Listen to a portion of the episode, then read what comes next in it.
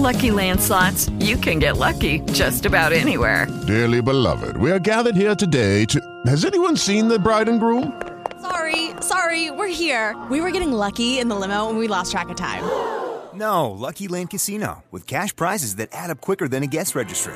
In that case, I pronounce you lucky. Play for free at Lucky Land Slots dot com. Daily bonuses are waiting. No purchase necessary. Void where prohibited by law. eighteen plus. Terms and conditions apply. See website for details. Hello, it is Ryan, and I was on a flight the other day playing one of my favorite social spin slot games on Chumba Casino dot com. I looked over at the person sitting next to me, and you know what they were doing? They were also playing Chumba Casino. Coincidence? I think not. Everybody's loving having fun with it. Chumba Casino's home to hundreds of casino-style games that you can play for free anytime, anywhere, even at thirty thousand feet. So sign up now at Chumba Casino dot com to claim your free welcome bonus. That's Chumba Casino dot com and live the Chumba life. No purchase necessary. V G W Group. Void where prohibited by law. See terms and conditions. eighteen plus.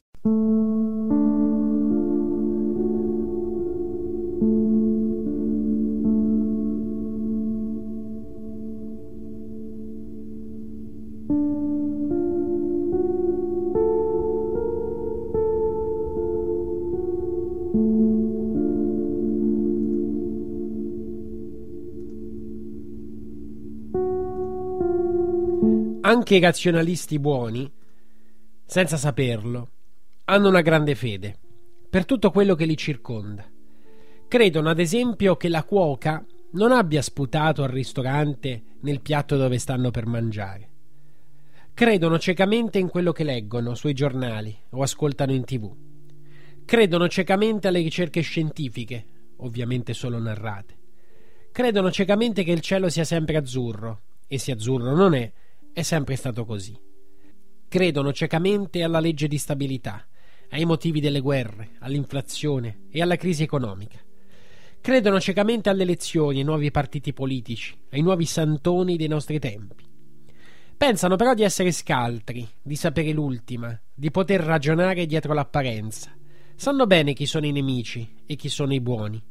Sanno come leggere i fatti e ovviamente sono già pronti per interpretarli e diffonderli al loro pubblico.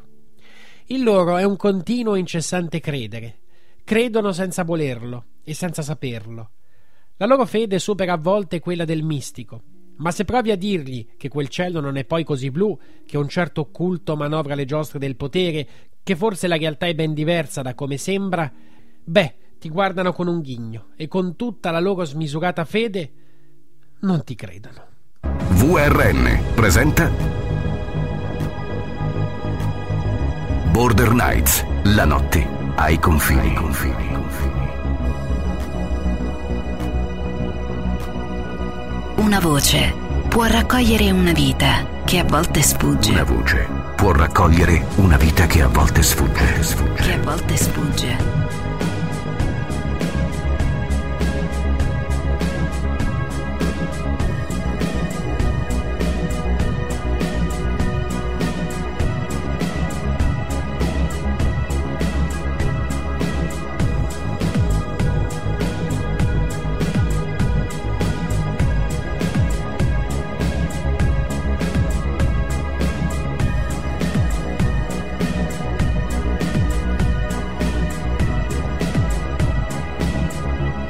Border Nights, la notte ai confini.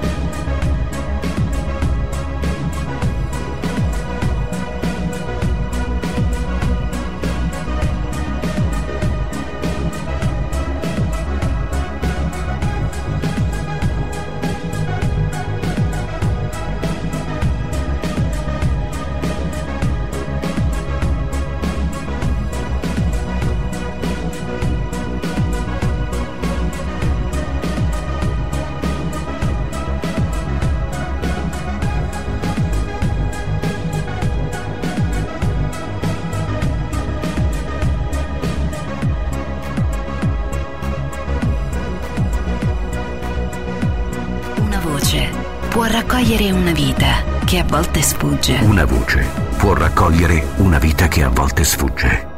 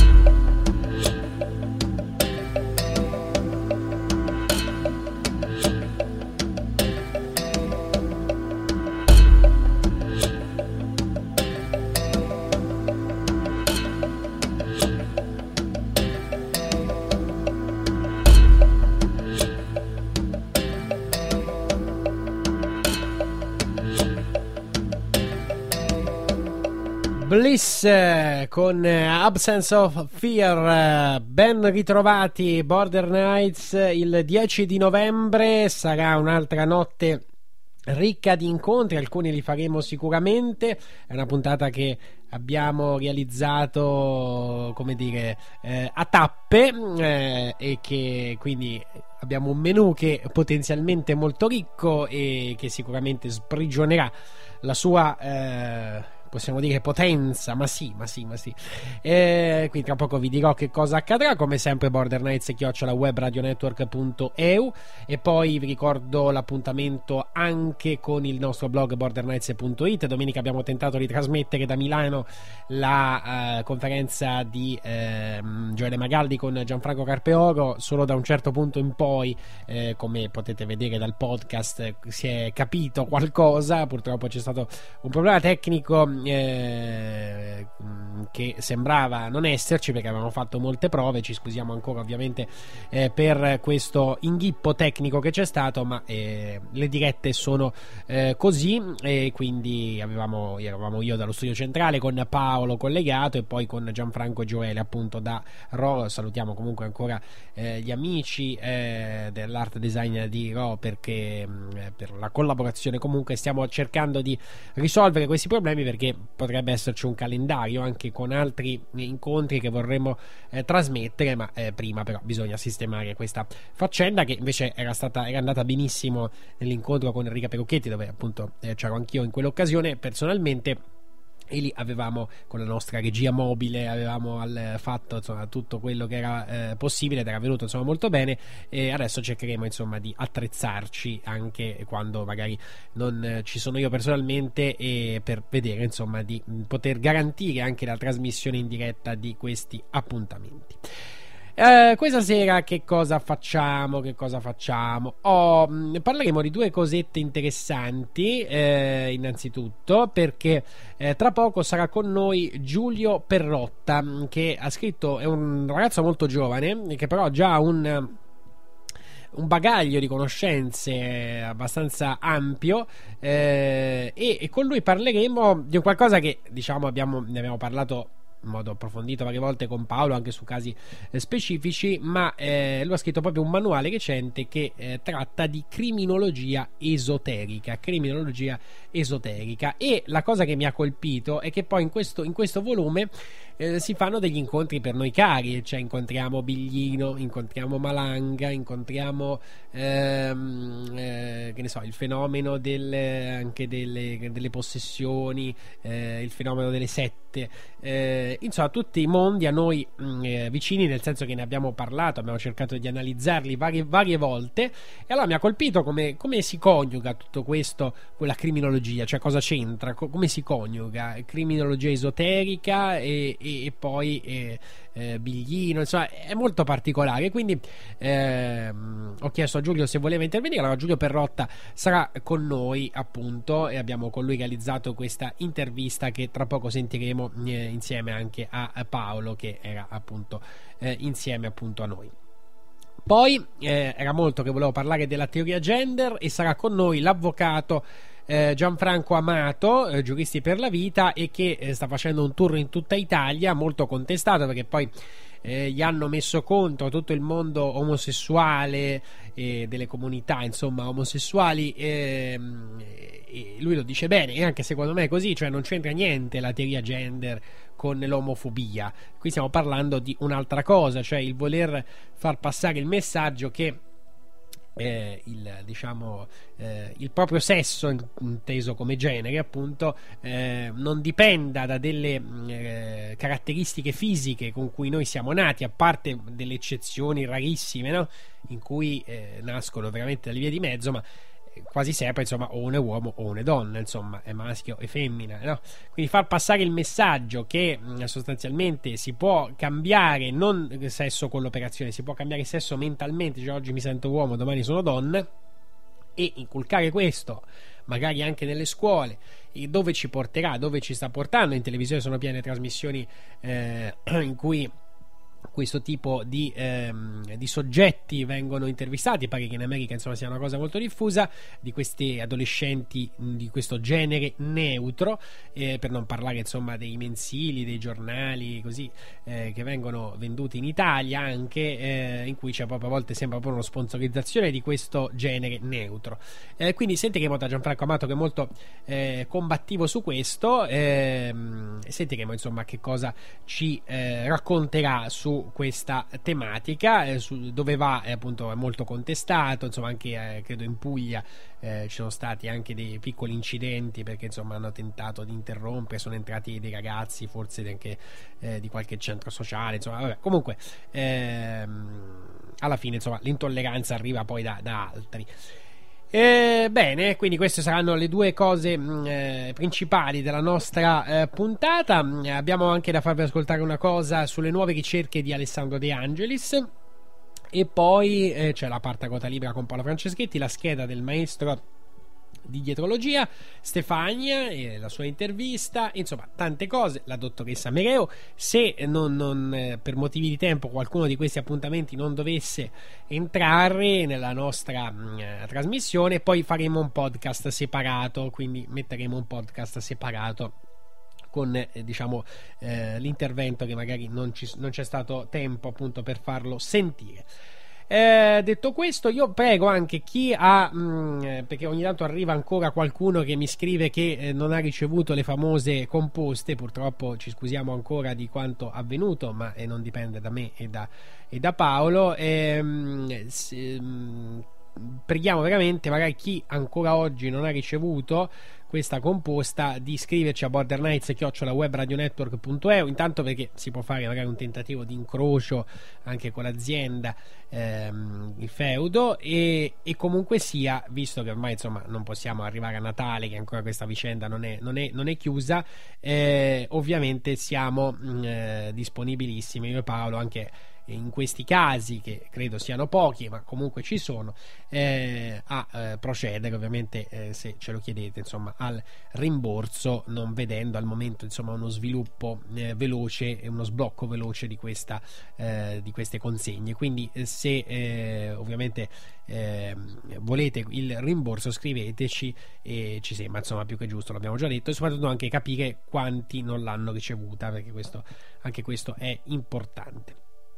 Bene, detto questo, eh, tra poco allora si parte. Prima volevo farvi sentire una canzone di cui il maestro di teologia aveva parlato anche eh, nelle sue pagine, eh, un brano di Lucio Battisti del periodo con Pasquale Panella, è un periodo che a me piace moltissimo e l'ho sempre detto, io adoro Pasquale Panella, i suoi testi, eh, in, per quasi tutti insomma i cantatori per i quali ha scritto, eh, certo con Battisti era ancora più criptico eh, degli altri, ma insomma io i dischi bianchi anche di Battisti li, eh, li adoro, mi piacciono tantissimo e secondo me sono molto avanti musicalmente, per questo forse ovviamente non sono stati compresi all'epoca.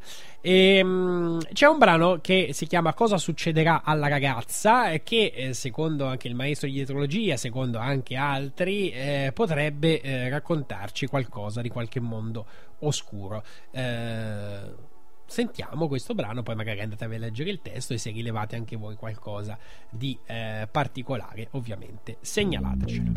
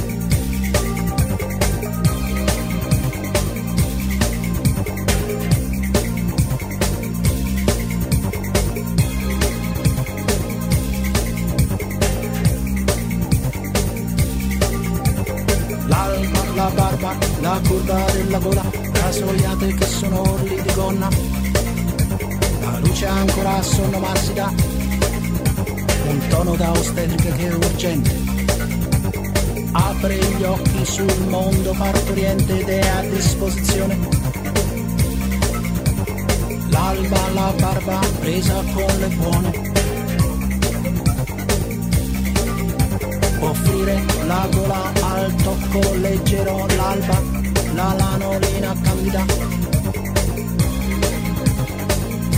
Gli uccelli appostatissimi nell'aria, come chiodi senza quadri alle pareti. Ed è ancora mattina,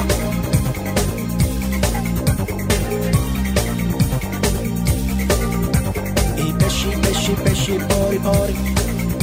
Cosa succederà alla ragazza? Vede i pori, con le corna come i tori. Le corna curve sono due ferventi trafficanti a bassa voce. Sotto la croce, sotto la croce.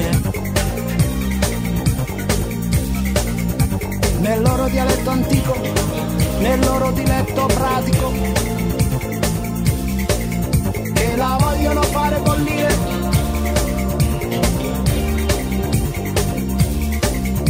Che la vogliono suonare appesa al campanile, che la vogliono ricoprire di cioccolata, che la vogliono servire in bocca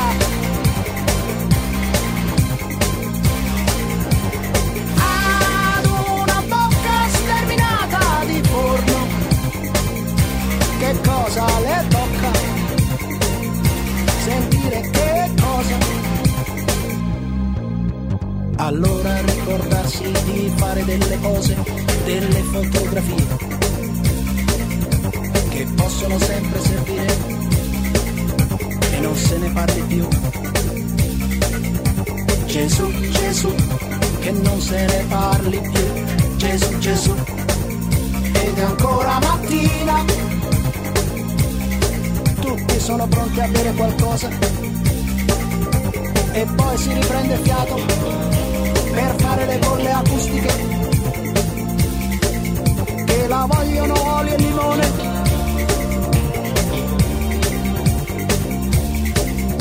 Che la vogliono aggiustare, entriamo in un portone. Che la vogliono un po' scoperta per accettare. Che la vogliono nell'ascensore. Per implorarla da che piano a che piano.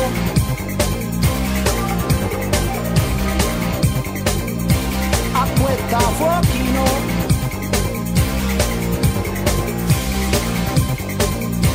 La gloria all'ottavo. Che la vogliono ricoprire. E la vogliono servire in bocca.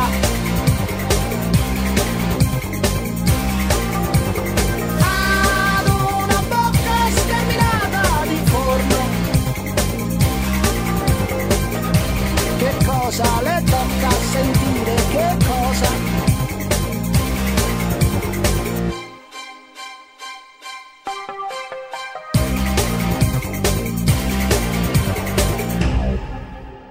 Iniziamo allora questa notte con il primo collegamento di questa sera. Andiamo a salutare eh, Giulio Perrotta. Ciao Giulio.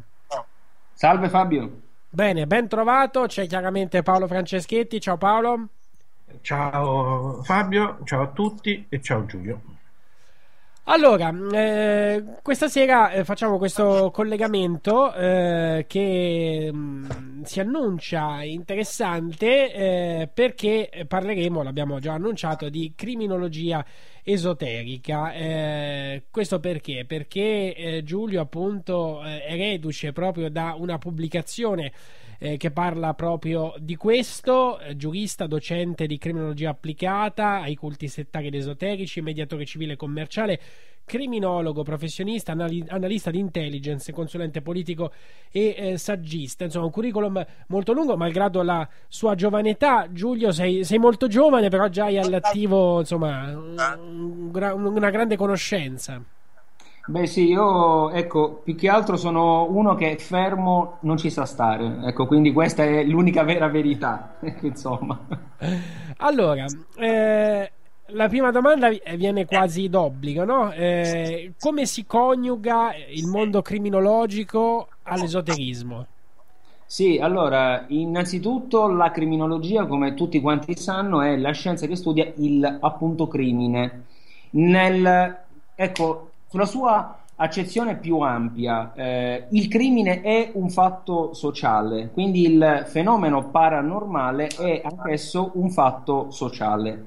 Eh, che cosa può legare questi due fatti? Sostanzialmente sono entrambi sullo stesso ambito, cioè il fatto sociale della criminologia in quanto crimine, il fatto paranormale in quanto fatto sociale. Quando il crimine in qualche modo eh, viene perpetrato o si in qualche modo innesta in un fenomeno paranormale, ecco lì che nasce la criminologia esoterica. È uno studio tecnico, studio assolutamente eh, sia tecnico che scientifico del fenomeno paranormale. Sottolineo subito che io odio questa parola, cioè paranormale, e dico subito che il fenomeno paranormale non esiste.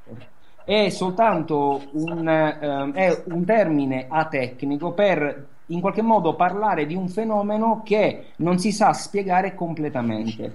È un fenomeno assolutamente normale che in qualche modo manca di alcune sue componenti conosciute scientifiche che possono spiegarlo in modo completo.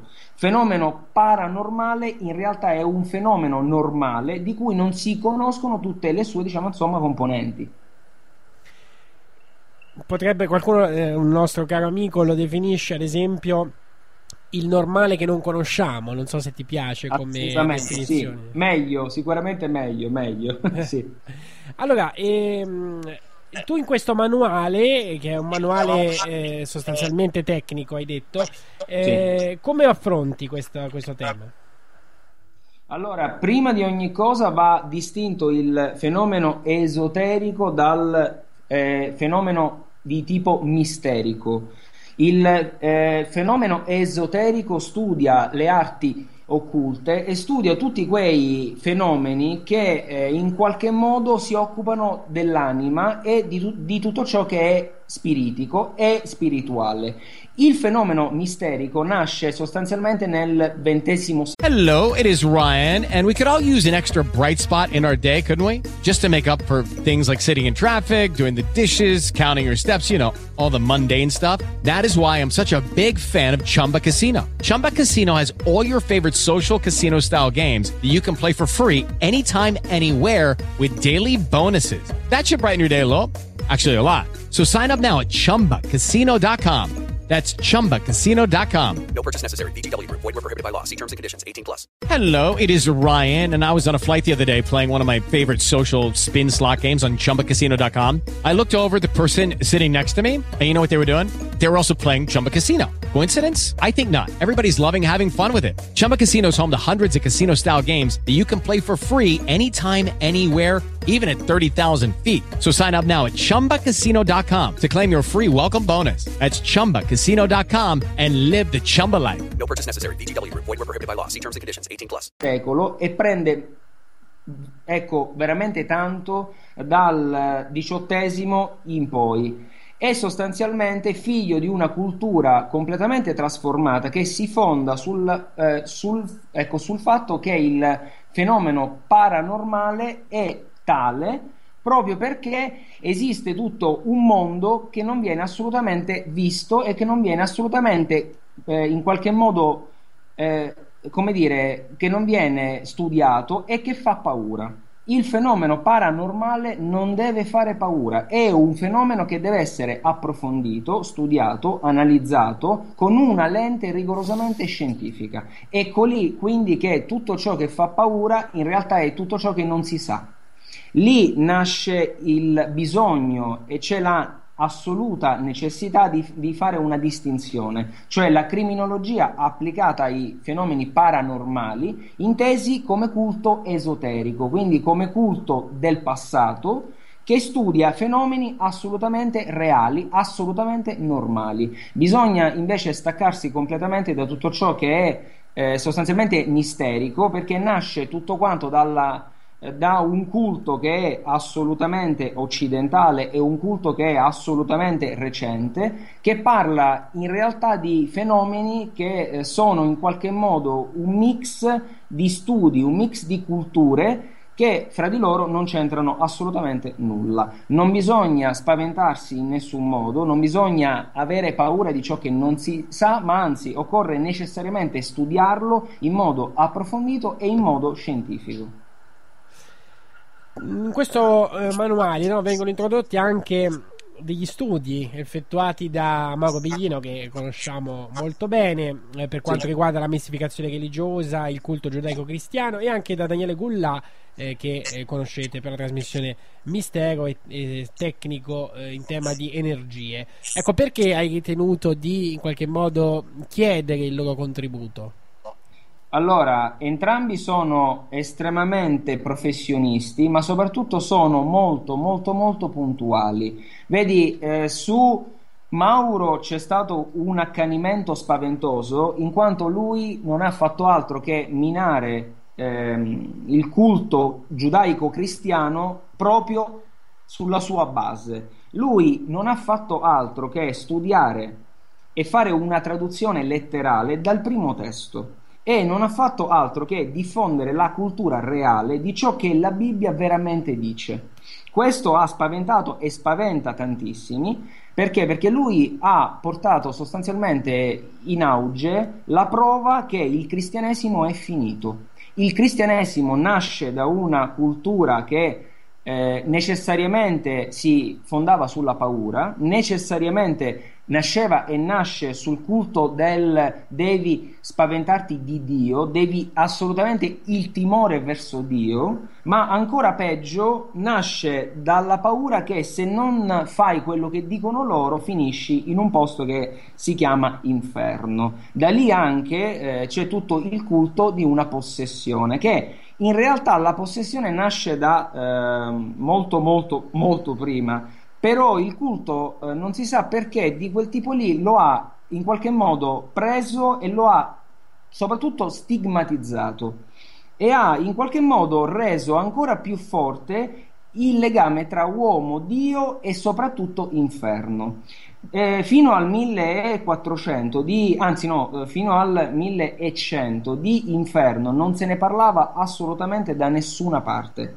Fu Dante poi a rafforzare ulteriormente questo concetto di inferno, dando un'accezione di se ti comporti bene non ci vai, altrimenti finisci lì. Quello che è devastante, è, ed è quello che ha fatto assolutamente Mauro, è di portare alla luce la fine del cristianesimo. Lui ha subito attacchi di ogni tipo, ha fatto degli studi meravigliosi, soprattutto tecnici, ha fatto studi di traduzione letterale dove si evince chiaramente e parla degli Elohim, dove parla de, di tutta una serie di situazioni dove chiarisce chiaramente che ciò che ci dicono non è ciò che c'è scritto nella Bibbia dell'Antico. Mentre eh, io trovo francamente interessante tutti gli studi che fa invece il tecnico eh, appunto eh, Gullà, proprio perché lui studia il suono, studia le onde e studia soprattutto quello che è energia. Lui ha dimostrato, e sul libro c'è scritto chiaramente, che noi siamo nove su dieci energia. Il corpo fisico non è altro che uno dei corpi visibili eh, che eh, in qualche modo fanno parte di ciò che siamo effettivamente noi. Noi siamo macchine assolutamente, rigorosamente energetiche, ed è stato dimostrato scientificamente che eh, intorno a ciò che siamo noi c'è tutto un mondo invisibile che merita assolutamente di essere Eh, visto e studiato scientificamente. Ciò che mi piace poi particolarmente sia, sia di Lund, ecco, diciamo insomma, sia pente di Mauro che di ecco insomma, è quello sostanzialmente che loro non parlano mai di spiriti, non parlano mai di entità, non parlano mai di Dio, loro parlano sempre di anomalie o comunque di un dato di studio. Questo è molto molto molto interessante, perché loro non si sono mai sbilanciati, non hanno mai descritto un fenomeno dichiarandolo alfa, beta oppure gamma. Hanno sempre parlato di,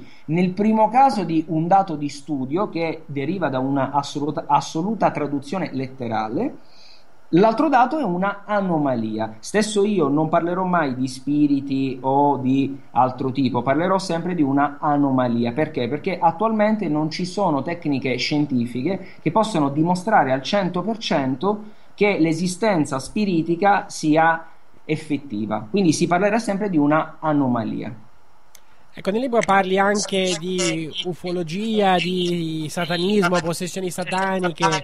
Ecco, cosa c'entra tutto questo con la criminologia? Allora, sono tutti quanti fenomeni sociali. Eh, tutto quanto, allora, tutti quei campi che vengono investiti da ciò che è crimine devono essere studiati. Immaginiamo, per esempio, eh, le sette eh, nel quale vengono fatti eh, stupri, uso di alcol, uso di eh, sostanze. Eh, quelli sono tutti quanti crimini e quindi sono fatti assolutamente e rigorosamente umani, fatti antigiuridici e fatti colpevoli. Come tali, essendo crimini, meritano di essere studiati e meritano di essere studiati proprio perché applicati ad un settore che è quello del paranormale. Quando si parla di una setta Eh, per esempio di stampo satanico, è chiaro che lì si parla prima di tutto e teoricamente di un fatto che è sociale e di un fatto paranormale. La stessa cosa conta nel mondo degli spiriti, perché eh, noi prima di tutto dobbiamo prendere per buono il fenomeno, come tale dobbiamo studiarlo e come tale dimostrare non che sia vero o falso, ma dare prove e, tutti, e tutte le prove che servono per dimostrare quanto è credibile ciò che ci è stato dato. Eh, la stessa precisa cosa U F O. Eh, sono fenomeni sociali che durano ormai da tantissimi anni e eh, che dimostrerebbero il fatto che noi non siamo soli. Anche questi sono fenomeni sociali dove in qualche modo si innestano in un tessuto sociale che merita di essere assolutamente eh, in qualche modo studiato. E parli anche del progetto M K Ultra. Sì, sì.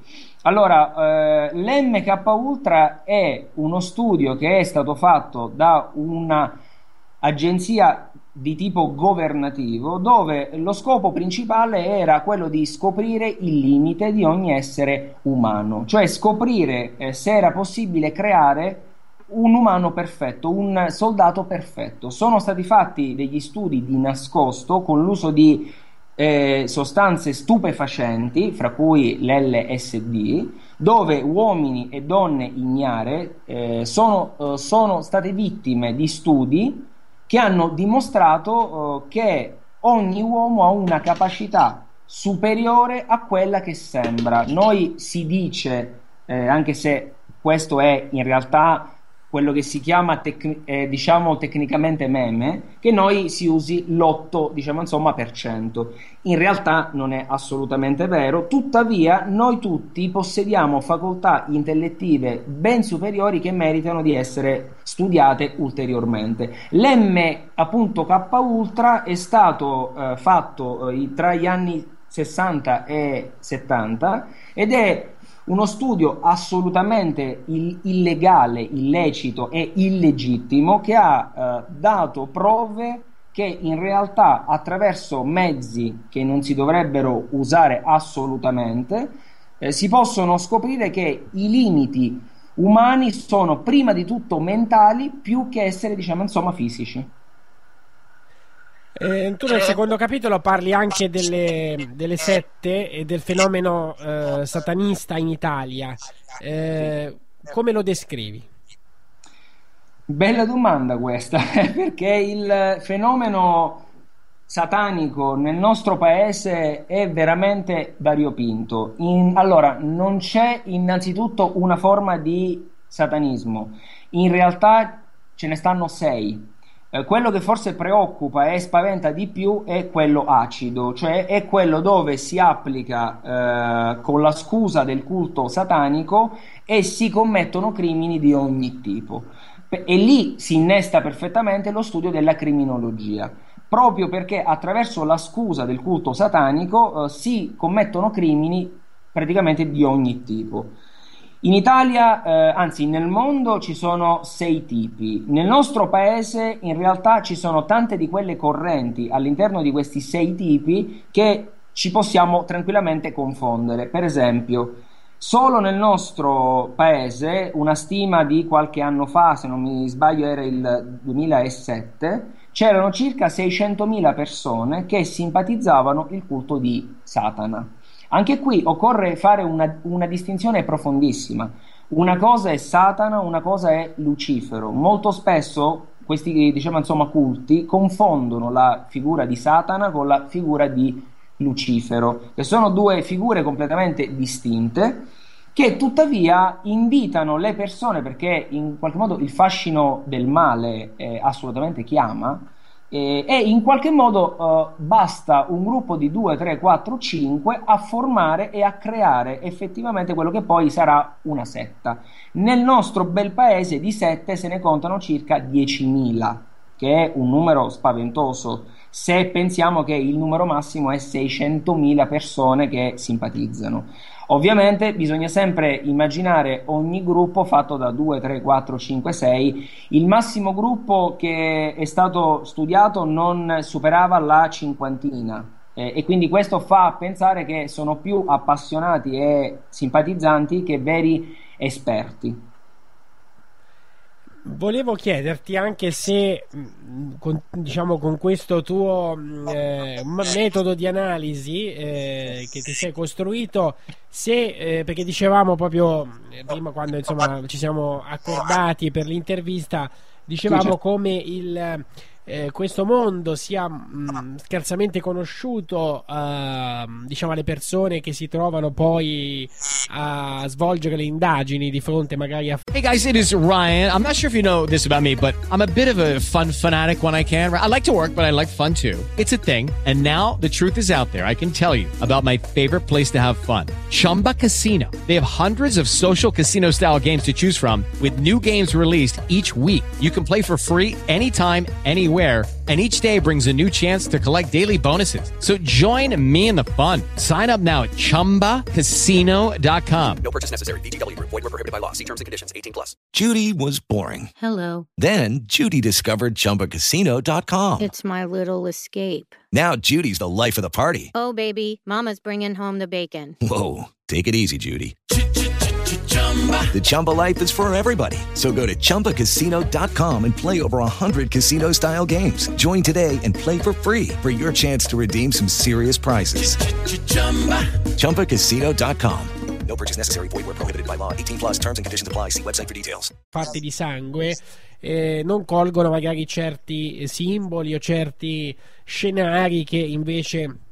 magari se conoscessero potrebbero aprire altre piste. Ecco, ti chiedo se quando c'è magari un fatto di cronaca di cui magari parlano molti mezzi di informazione, se ti è mai capitato di notare, ecco, dei, dei segnali che eh, ti hanno indotto a ritenere che magari proprio quello era un crimine di tipo esoterico.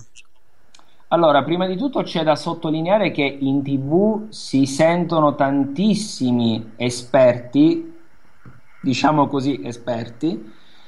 Tuttavia questi conoscitori dell'ambito esoterico non hanno mai studiato il culto esoterico. Sono tutti quanti studiosi e appassionati delle sette, quindi del culto settario, e quello è, tra virgolette, secondo loro un titolo sufficiente per descrivere un, un fenomeno che è molto, molto, molto più profondo. In tivù eh, noi siamo abituati a parlare di criminologia quando c'è il criminal, quando assisti a scene di eh, persone, diciamo insomma, morte, eh, si assiste a descrivere un fenomeno eh, più, diciamo, psicologico che sociale.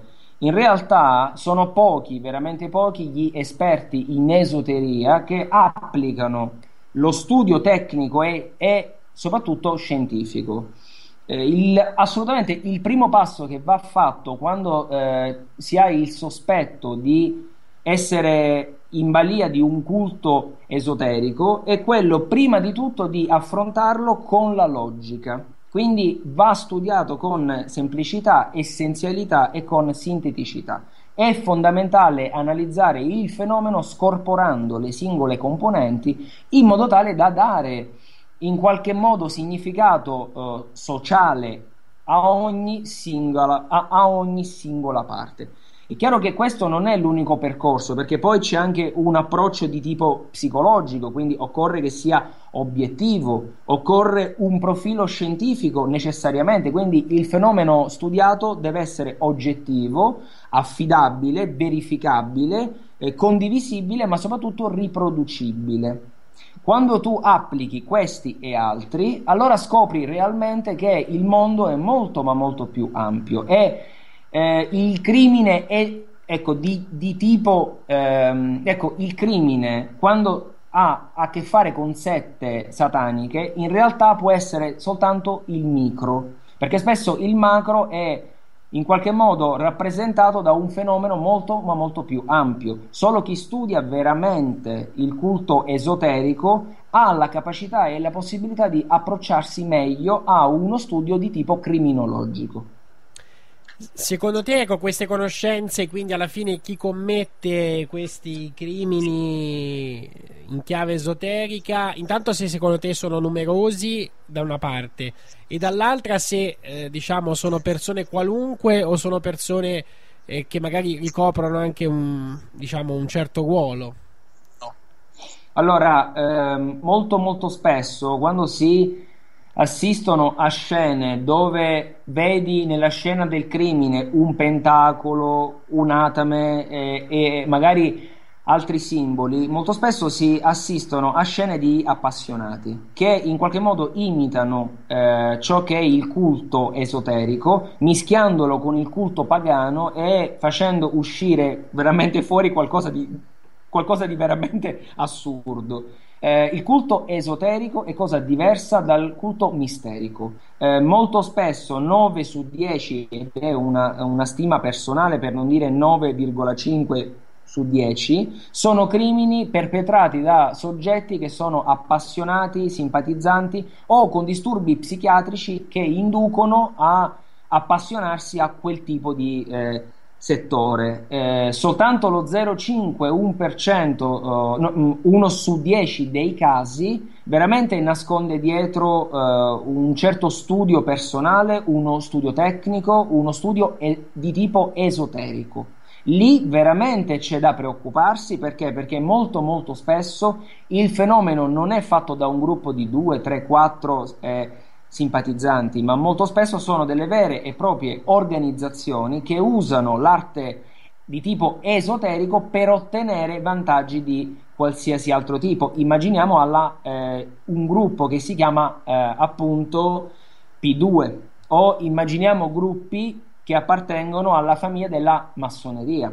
Molto spesso quei culti lì nascono da culti esoterici, molto spesso hanno eh, al loro interno soggetti che hanno delle conoscenze profondissime di quel campo lì. Sono cose ben distinte dalle bestie di Satana, che non erano altro che un gruppo di eh, appassionati, diciamo così, del crimine, appassionati di Satana, dove eh, imbastivano scene con qualche simbolo e si spacciavano come esperti di Eh, tutto ciò che fa parte di Satana. Assolutamente siamo lontani mille miglia.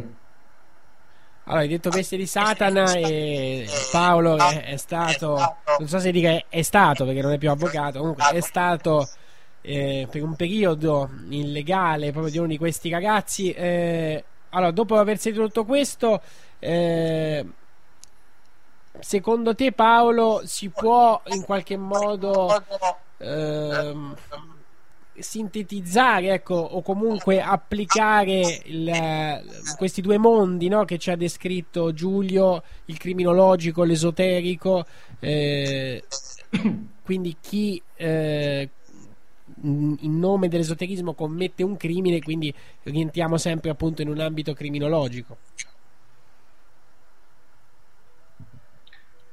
Fabio, scusa, ma non ho capito la domanda. Però. È una domanda un po' contorta, effettivamente. Eh sì, leggermente contorta. Cioè, quello che ti voglio chiedere è se eh, può anche esistere una branca della criminologia, o dovrebbe esistere una branca della criminologia specializzata nel, nello studiare i crimini commessi in nome dell'esoterismo. Allora, guarda, eh, Giulio ha detto una cosa giusta. E molti che si atteggiano esperti di delitti esoterici non lo sono, e eh, il, comunque il fenomeno esoterico fa paura, invece dovrebbe essere studiato scientificamente, e dovrebbe essere e può, potrebbe essere studiato scientificamente. Ehm, in realtà non è proprio come dice Giulio, che non ci sono gli strumenti. Un attimo solo, scusa, chiedo a Giulio se può abbassare l'audio, perché ci rientra l'audio di Paolo. Se può abba- ok. Eh, vai Paolo. Sì. Ehm, allora, dicevo, in realtà eh, si possono studiare scientificamente. Certo, non si può, come diceva giustamente lui, non si può certamente eh, analizzare scientificamente uno spirito, perché non abbiamo, almeno pare, questi strumenti, eh, però eh, un approccio più scientifico si potrebbe avere, e in realtà non si ha, perché non c'è la cultura. Quindi, diciamo, ben venga eh, lo studio di Giulio, che adesso è giovane, quindi sicuramente è il primo a, il suo primo affacciarsi, no, a questo mondo, e, e poi in futuro eh, lo, lui magari apparterà a quella schiera di persone che lo studieranno sempre di più e scopriranno sem- sempre più cose. Quindi mh, non c'è che da augurare che questo fenomeno, insomma, venga sempre più studiato. Ricordo solo, Fabio, che quando io feci il primo articolo sull'omicidio rituale, eh, non esisteva in rete, e neanche nella lettura criminologica, nella letteratura specifica, un solo articolo sull'omicidio rituale.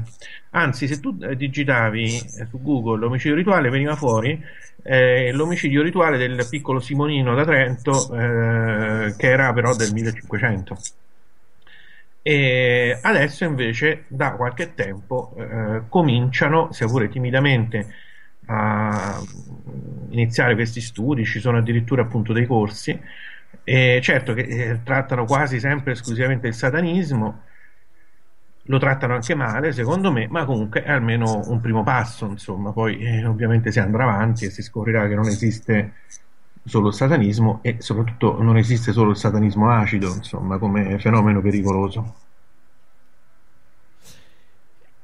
Secondo te, Paolo, eh, è cambiato questo, questa sorta di questa sorta di delitti rituali? Sono cambiati per frequenza, per mh, modalità operative, o è un copione che si ripete così, eh, diciamo, abbastanza quasi automatico?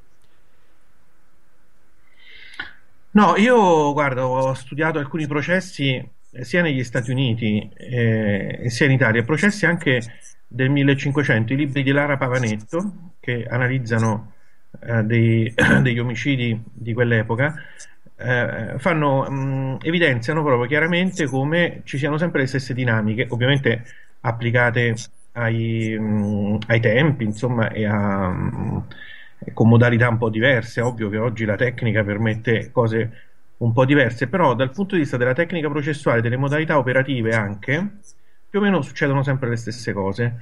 E, è infatti illuminante studiare i processi del millecinquecento e vedere come la tecnica sia sempre la stessa. Addirittura la, la tecnica di confessione dei testimoni è oggi, come nel Medioevo, la stessa.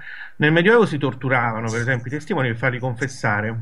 Adesso non li si tortura, però li si mette in carcere, li si priva di alcune libertà fondamentali, gli si fa una sorta di lavaggio del cervello, e, e poi gli si promette anche la libertà se parlano e confessano, e molto spesso questi confessano anche cose che non hanno fatto, come ad esempio nel caso delle Bestie di Satana, che hanno provato a farli confessare tutti, hanno confessato in realtà solo tre, ovviamente con testimonianze assolutamente discordanti tra di loro, assolutamente scomposte e senza nessuna logica, peraltro senza nessuna congruenza tra una testimonianza e l'altra, perché sono gli unici tre che hanno accettato questo patto. Infatti sono quelli che adesso sono, alcuni sono liberi, e alcuni, uno Andrea Volpe è in procinto di uscire, e, e gli altri, quelli che non hanno parlato, infatti si sono fatti l'ergastolo oppure si sono fatti mh, più anni, insomma, per seconda, perché sono diversi. Le tecniche però sono sempre le stesse, sono quelle che venivano adottate nel millecinquecento come nel milleduecento. Allora, volevo chiedere a Giulia se vuole rispondere su questi punti e poi c'è un'altra domanda, se no.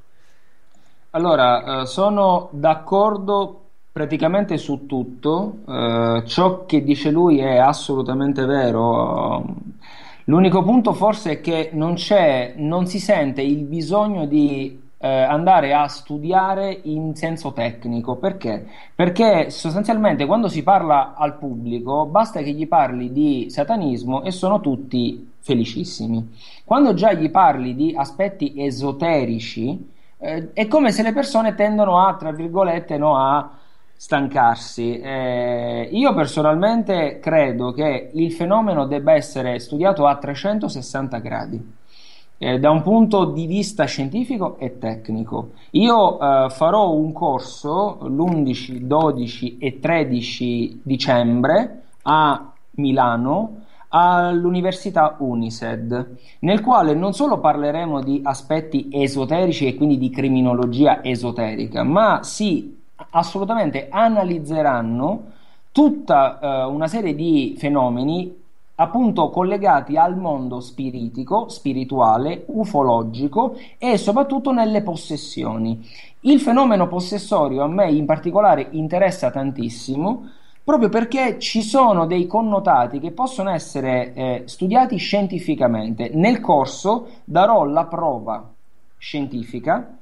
Hello, it is Ryan, and I was on a flight the other day playing one of my favorite social spin slot games on Chumba Casino dot com. I looked over at the person sitting next to me, and you know what they were doing? They were also playing Chumba Casino. Coincidence? I think not. Everybody's loving having fun with it. Chumba Casino's home to hundreds of casino-style games that you can play for free anytime, anywhere, even at thirty thousand feet. So sign up now at Chumba Casino dot com to claim your free welcome bonus. That's Chumba Casino dot com and live the Chumba life. No purchase necessary. V G W Group. Void where prohibited by law. See terms and conditions. eighteen plus. It is Ryan here, and I have a question for you. What do you do when you win? Like, are you a fist pumper? A woo-hooer, a hand clapper, a high-fiver. I kind of like the high-five, but if you want to hone in on those winning moves, check out Chumba Casino. At Chumba Casino dot com, choose from hundreds of social casino-style games for your chance to redeem serious cash prizes. There are new game releases weekly, plus free daily bonuses, so don't wait. Start having the most fun ever at Chumba Casino dot com. No purchase necessary. V G W Group. Void where prohibited by law. See terms and conditions. eighteen plus. Eh, e quindi se è vero o se è falso, di un caso del millenovecentosessantotto settantadue, che ancora oggi pare che sia il caso più documentato in assoluto nella storia di possessione, dimostrerò con dati scientifici alla mano eh, se il fenomeno è vero oppure no. Soprattutto con lo studio delle sei voci che uscivano dalla bocca della persona appunto posseduta, Eh, e scopriremo se è vero oppure no. Tra l'altro studieremo anche il eh, in qualche modo il fenomeno spiritico e spirituale, dimostrando che noi siamo più energia e dopo siamo anche, e siamo anche corpo. Vedo qui in un capitolo che mh, affronti anche il tema delle ricerche di Corrado Malanga. Eh, sì. Che abbiamo avuto anche qui il piacere, mi pare, sì, due volte o tre, insomma, di passare intere notti ad ascoltarlo. Eh, sì. Qui, anche qui, diciamo, io quando ho sentito per la prima volta la registrazione delle ipnosi, no, ho detto sembrano quasi possessioni, no? Cioè mi sembrava un fenomeno molto simile a quello delle possessioni demoniache, per le cose che dicevano anche alcuni, sì, di questi addotti, tra virgolette. Sì. Eh, Ecco, tu questo fenomeno come lo analizzi e come lo vedi? Allora, se... allora io non posso dire tutto quanto, perché? Sì. Perché altrimenti sconfesserei quello che ho in qualche modo, insomma, sì, detto. Nel senso che al corso parleremo sicuramente anche dell'aspetto ufologico.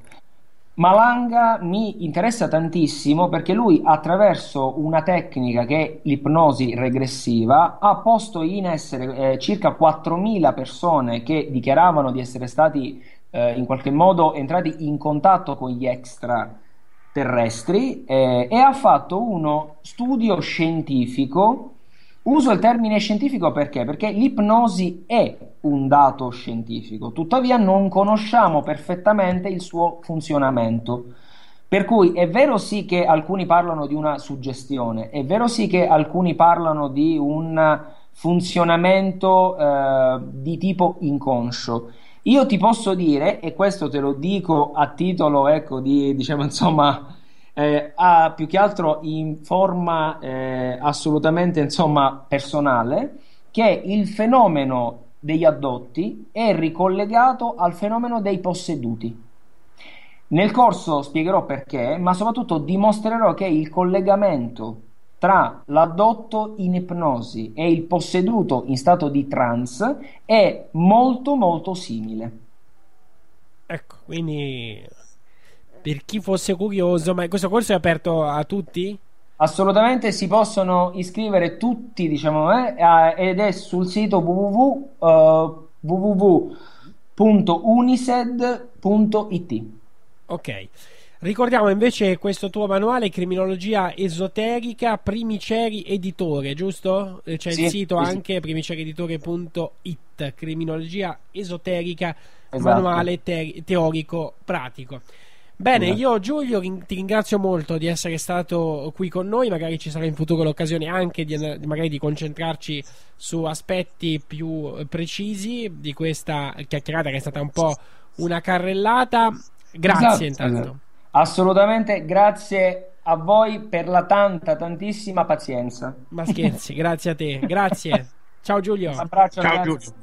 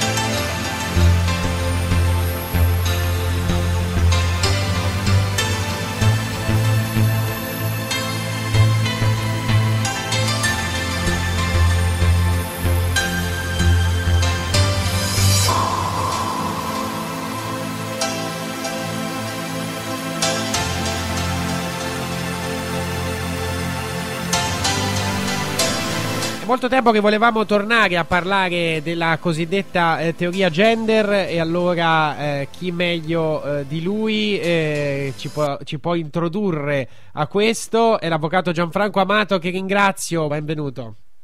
Buongiorno. C'è ovviamente rimasto Paolo eh, che è sempre qui con noi. Allora, eh, intanto a me colpisce sempre un fatto, che eh, quando eh, Gianfranco vai a fai un giro d'Italia spesso, no, per eh, parlare soprattutto di questo argomento, eh, alla fine la vera intolleranza eh, è quella di chi viene a cercare di disturbarti o comunque di eh, creare. Ho visto anche un video qualche giorno fa eh, di chi insomma cerca di addirittura buttarla in gazzarra, e questo la dice lunga, no, poi su da chi arrivi l'intolleranza. Non solo la dice lunga anche sul clima pericolosamente totalitario che sta avendo il nostro paese. La cosa singolare è che non vengono i contestatori a discutere sul merito, no? Ma semplicemente eh, si limitano a, appunto a, ad aggressioni verbali, fisiche. Addirittura in Puglia è stato aggredito persino un carabiniere. C'è un video in cui riprende questo contestatore, che poi in realtà erano ragazzi dei centri sociali, per cui eh, si capisce anche lì insomma, la, la, la, la, il grado di intolleranza. Ma la cosa incredibile è che in questa dittatura del pensiero unico soltanto il potere decide ciò che esiste e che non esiste, e soltanto il potere decide di ciò che si può parlare e ciò che non si può parlare, e, e questa cosa che ho appena detto l'ha proferita il Cardinal Bagnasco in una delle sue prolusioni. Molto, guarda, uno dei giudizi più lucidi, puntuali e veramente intelligenti che io sto leggendo sulla teoria gender sono quelli del Cardinal Bagnasco, compresa l'ultima prolusione, quella dei primi di ottobre, dove addirittura ha rievocato la finestra di Overton, questo sistema di manipolazione delle menti, no, per uh, far dilagare la propaganda della teoria gender. È davvero un pericolosissimo pericolosissimo progetto di potere. Questo non solo l'ha denunciato il Papa più di una volta, Bagnasco ripetutissime volte, ma addirittura anche i padri sinodali.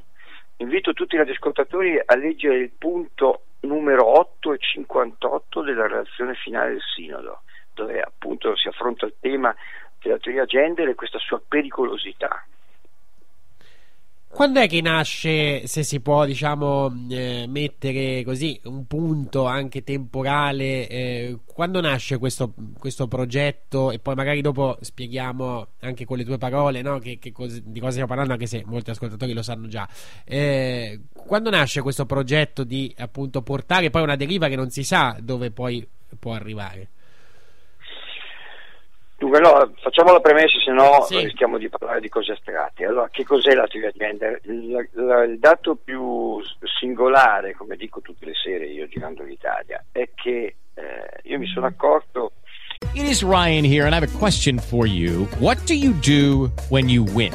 Like, are you a fist pumper? A woohooer, a hand clapper, a high fiver. I kind of like the high five, but if you want to hone in on those winning moves, check out Chumba Casino. At Chumba Casino dot com, choose from hundreds of social casino style games for your chance to redeem serious cash prizes. There are new game releases weekly, plus free daily bonuses. So don't wait. Start having the most fun ever at Chumba Casino dot com. No purchase necessary. V G W Group. Void where prohibited by law. See terms and conditions. eighteen plus. Hey guys, it is Ryan. I'm not sure if you know this about me, but I'm a bit of a fun fanatic when I can. I like to work, but I like fun too. It's a thing, and now the truth is out there. I can tell you about my favorite place to have fun, Chumba Casino. They have hundreds of social casino style games to choose from, with new games released each week. You can play for free anytime, anywhere, and each day brings a new chance to collect daily bonuses. So join me in the fun. Sign up now at Chumba Casino dot com. No purchase necessary. V G W Group. Void where prohibited by law. See terms and conditions. eighteen plus. Di questa cosiddetta teoria in realtà non sa niente nessuno, anzi devo dire c'è molta confusione al riguardo.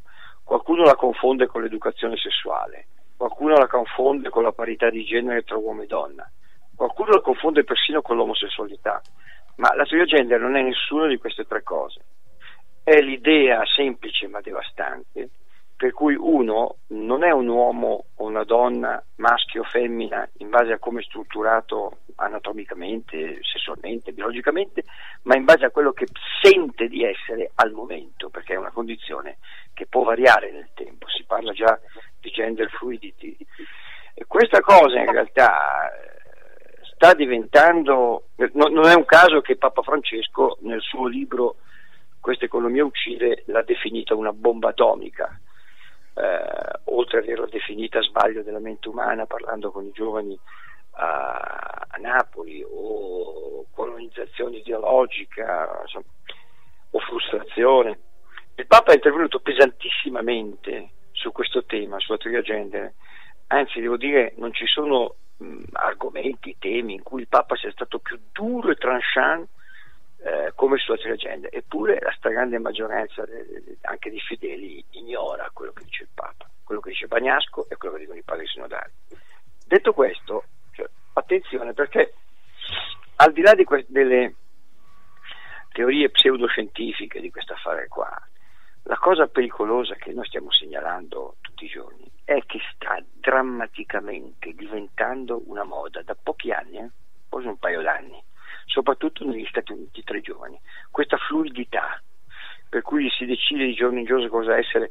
E guardate, c'è un bombardamento, questa teoria gender sta dilagando attraverso quattro canali: il canale normativo, la legge, il canale giudiziario, la, la magistratura, il canale culturale, i mass media, il canale educativo, le scuole. Ecco, il, il canale mass mediatico è, è, è devastante, c'è un bombardamento persino su riviste come Grazia, El, Mary Claire, eh, e poi ci sono queste figure eh, seguitissime dai giovani come Miley Cyrus, Angela Hayes, Ruby Rose, che stanno, che stanno eh, portando avanti la teoria per cui la rivoluzione è essere flexi, essere fluidi, eh, né maschi né femmine, decidere di volta in volta cosa essere, cambiare.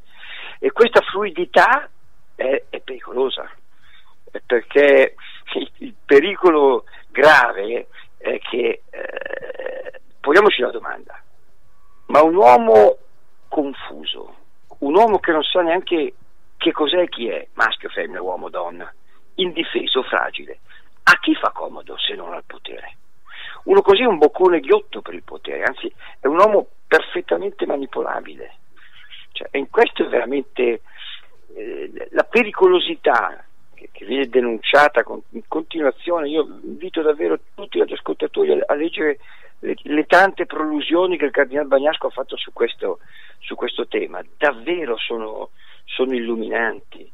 Cioè, c'è un, un, un pericolo gravissimo, eh, anche perché poi Eh, queste, queste teorie gender, eh, come diceva Adriano Pessina, che è un filosofo cattolico che ha scritto un, uno stupendo articolo sul Corriere della Sera che invito tutti a leggere, si intitola "Così si creano individui assessuati utili per il nuovo mercato globale". Lui diceva che di fatto queste teorie impattano sull'autocomprensione di ognuno di noi e, e ci costringono a chiarire anche il senso stesso della nostra condizione umana, perché il tentativo disperato di negare il maschile e il femminile è l'ultimo processo di ribellione del puro individuo al significato profondo dell'essere generati da altri, cioè del venire al mondo da un uomo e da una donna all'interno di una relazione che carica di differenze. Questa, questa è, è la pericolosità alla quale bisogna com- assolutamente ob- eh, opporsi. Questo tentativo che avanzi, come sta, come sta avvenendo, l'immagine del puro individuo che alla fine poi è tanto caro al liberalismo culturale attuale, cioè, un, come diceva giustamente Pessina, un soggetto assessuato utile per ogni mercato globale. E noi stiamo andando attraverso questo disperato tentativo di rendere la società fluida, senza più separazione tra maschile e femminile, tutto omologato, una società, di fatto una società di puri individui che, che vivono alla fine come in modo atomistico la, la loro esistenza, tutti disperata, disperati alla ricerca di un'identità che, che poi è frantumata dal modello culturale della neutralità, che tutti quasi come se cercassero una, una sorta di autorealizzazione che, che poi alla fine sembra la, la, la versione antropologica del self-man, di stampo sociale, l'uomo che si fa che si fa da soli. Ed è questa davvero, questo pericolosissimo tentativo di eliminare il maschile e il femminile, cioè di, di eliminare qualunque differenza, che è la, la, la, sta alla base pericolosa di questa teoria gender, considerata appunto come la, la fluidità sessuale. Eh, voglio ricordare che il quindici aprile del duemilaquindici eh, a Piazza San Pietro, a tutto il mondo, pa- su questo punto Papa Francesco è stato inequivocabile. Ha detto: io mi domando se la cosiddetta teoria del gender non sia anche espressione di una frustrazione, di una rassegnazione che mira a cancellare la differenza sessuale perché non sa più confrontarsi con essa. Sì, diceva il Papa, rischiamo di fare un passo indietro perché la rimozione della differenza è il, pro- è il problema, non la soluzione. Ed è stato tutto qui. Eh? E vorrei ricordare che non è un problema, come dico tutte le, so- le sere, eh, concludendo con la citazione, non è un problema di fede o, o un problema religioso, un problema cristiano. No, no, no, eh, questa è un'evidenza oggettiva della natura di cui la ragione non può non tener conto, tant'è vero che io cito sempre eh, il, il laico ateo più intelligente che io abbia mai che abbia incontrato in vita mia, che è stato Giorgio Gaber, il quale disse questa cosa qua in uno dei suoi celebri monologhi che si intitola Secondo me la donna. Cioè, secondo me la donna e l'uomo sono destinati a rimanere assolutamente differenti. E contrariamente a molti, io credo che sia necessario mantenerle, se non addirittura esaltarle, queste differenze, perché è proprio da questo incontro-scontro tra un uomo e una donna che si muove l'universo intero. All'universo non gliene importa niente dei popoli, delle nazioni, l'universo sa soltanto che senza due corpi differenti e due pensieri differenti non c'è futuro. Grande Giorgio Gaber. Eh sì, grandissimo.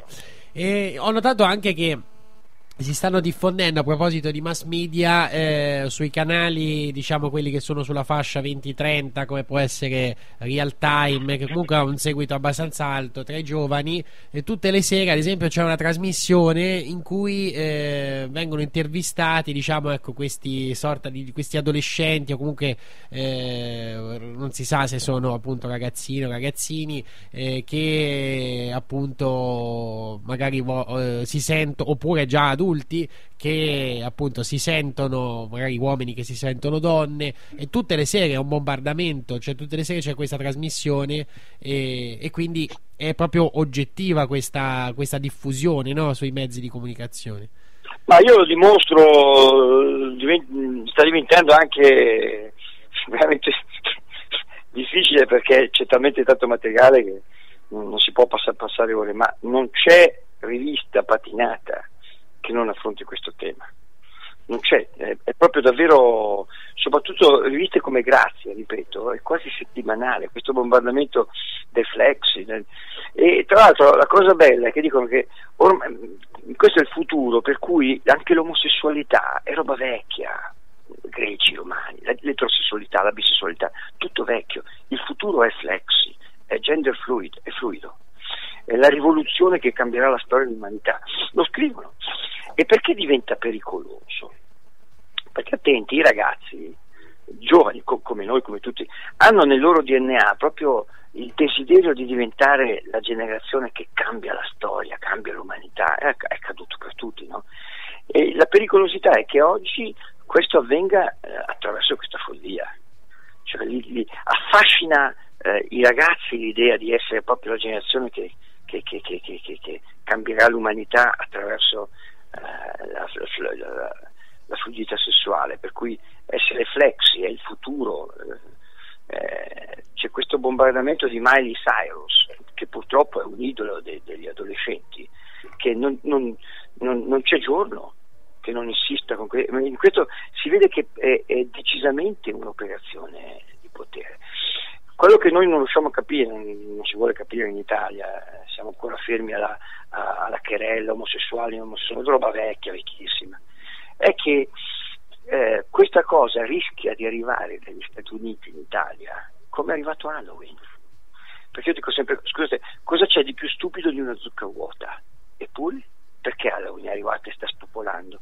perché dietro non solo ci sono interessi economici, cioè, ma anche un progetto culturale, e questo rischia di arrivare come è arrivato Halloween, come è arrivata la Coca-Cola, come è arrivato i Blue Jeans, come è arrivato il rock and roll, no?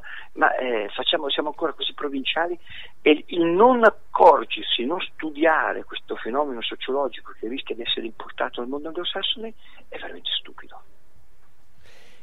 Chi è il, hai detto prima, no, il, il potere? Eh, secondo te che tipo di potere vuole tutto questo? Guarda, oggi stiamo celebrando il quarantesimo della morte di un, di un uomo che eh, non è stato certo uno stinco di santo, anzi direi che moralmente indifendibile, ma indubbiamente intelligente, Pier Paolo Pasolini.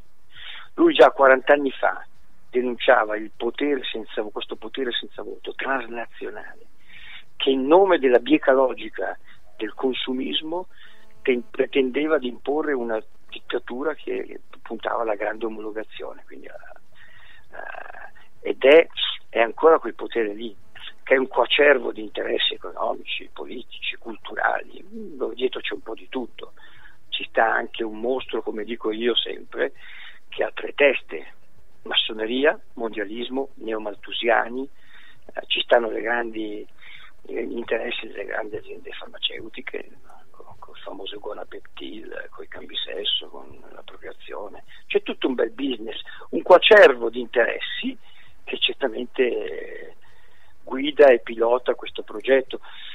E quando il Papa parla della dittatura del pensiero unico, usa questa espressione, e il Papa non parla mai, Papa o Bagnasco, ma soprattutto il Papa non parla mai a vanvera, usa le parole sempre in maniera molto eh, precisa e misurata, e tra l'altro lui è argentino, quindi sa cosa vuol dire dittatura. Ecco, non è che appunto eh, usa questa parola con leggerezza. Cosa, dittatura è una parola pesante.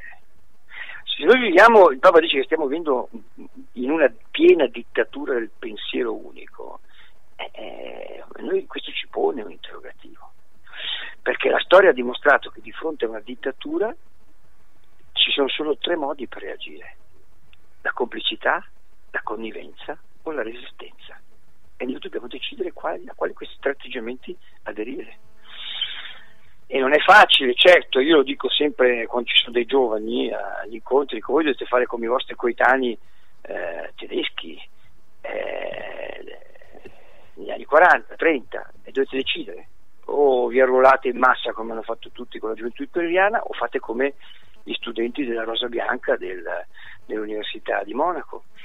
Eh. It is Ryan here, and I have a question for you. What do you do when you win? Like, are you a fist pumper, a woo-hooer, a hand clapper, a high-fiver? I kind of like the high-five, but if you want to hone in on those winning moves, check out Chumba Casino. At Chumba Casino dot com, choose from hundreds of social casino-style games for your chance to redeem serious cash prizes. There are new game releases weekly, plus free daily bonuses, so don't wait. Start having the most fun ever at Chumba Casino dot com. No purchase necessary. V G W Group. Void where prohibited by law. See terms and conditions. eighteen plus. With Lucky Land Slots, you can get lucky just about anywhere. Dearly beloved, we are gathered here today to... Has anyone seen the bride and groom? Sorry, sorry, we're here. We were getting lucky in the limo and we lost track of time. No, Lucky Land Casino, with cash prizes that add up quicker than a guest registry. In that case, I pronounce you lucky. Play for free at Lucky Land Slots dot com. Daily bonuses are waiting. No purchase necessary. Void where prohibited by law. eighteen plus. Terms and conditions apply. See website for details. E, mi, e lì mi rispondono: sì, vabbè, ma quelli che poi li hanno, li hanno condannati a morte li hanno ammazzati tutti. Eh, questo è il prezzo che bisogna cominciare a pagare, amici cari. Dobbiamo metterci in testa che noi ci stiamo avvicinando verso uno scenario che è sempre più drammaticamente difficile, dove ci saranno leggi sempre più ingiuste, nei confronti delle quali dovremo decidere se obbedire o seppure non obbedire, accettando tutte le conseguenze che derivano dal fatto di non obbedire una legge.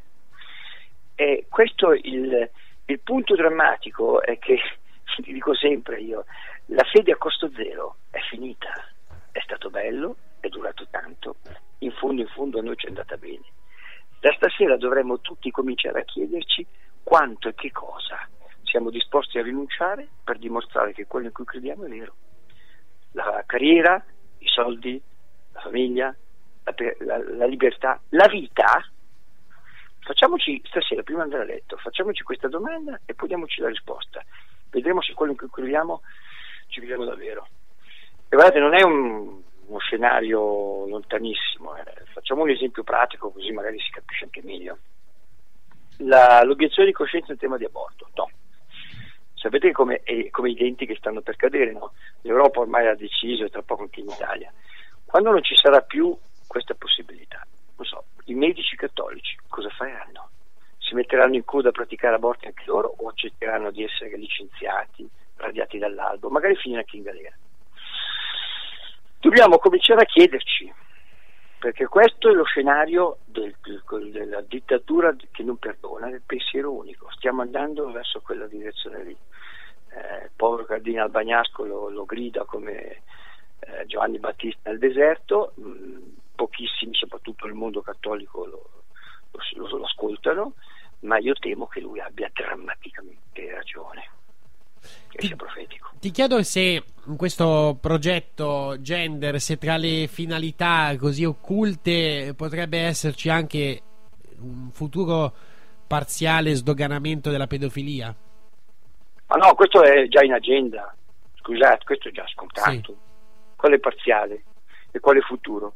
Sapete che l'associazione l'A P A, l'associazione dei psicologi americani, che è quella che non si capisce bene come decide, formula il D S M, cioè il manuale diagnostico e statistico dei, delle, di disturbi mentali, eh, l'anno scorso aveva già derubricato la pedofilia a orientamento sessuale.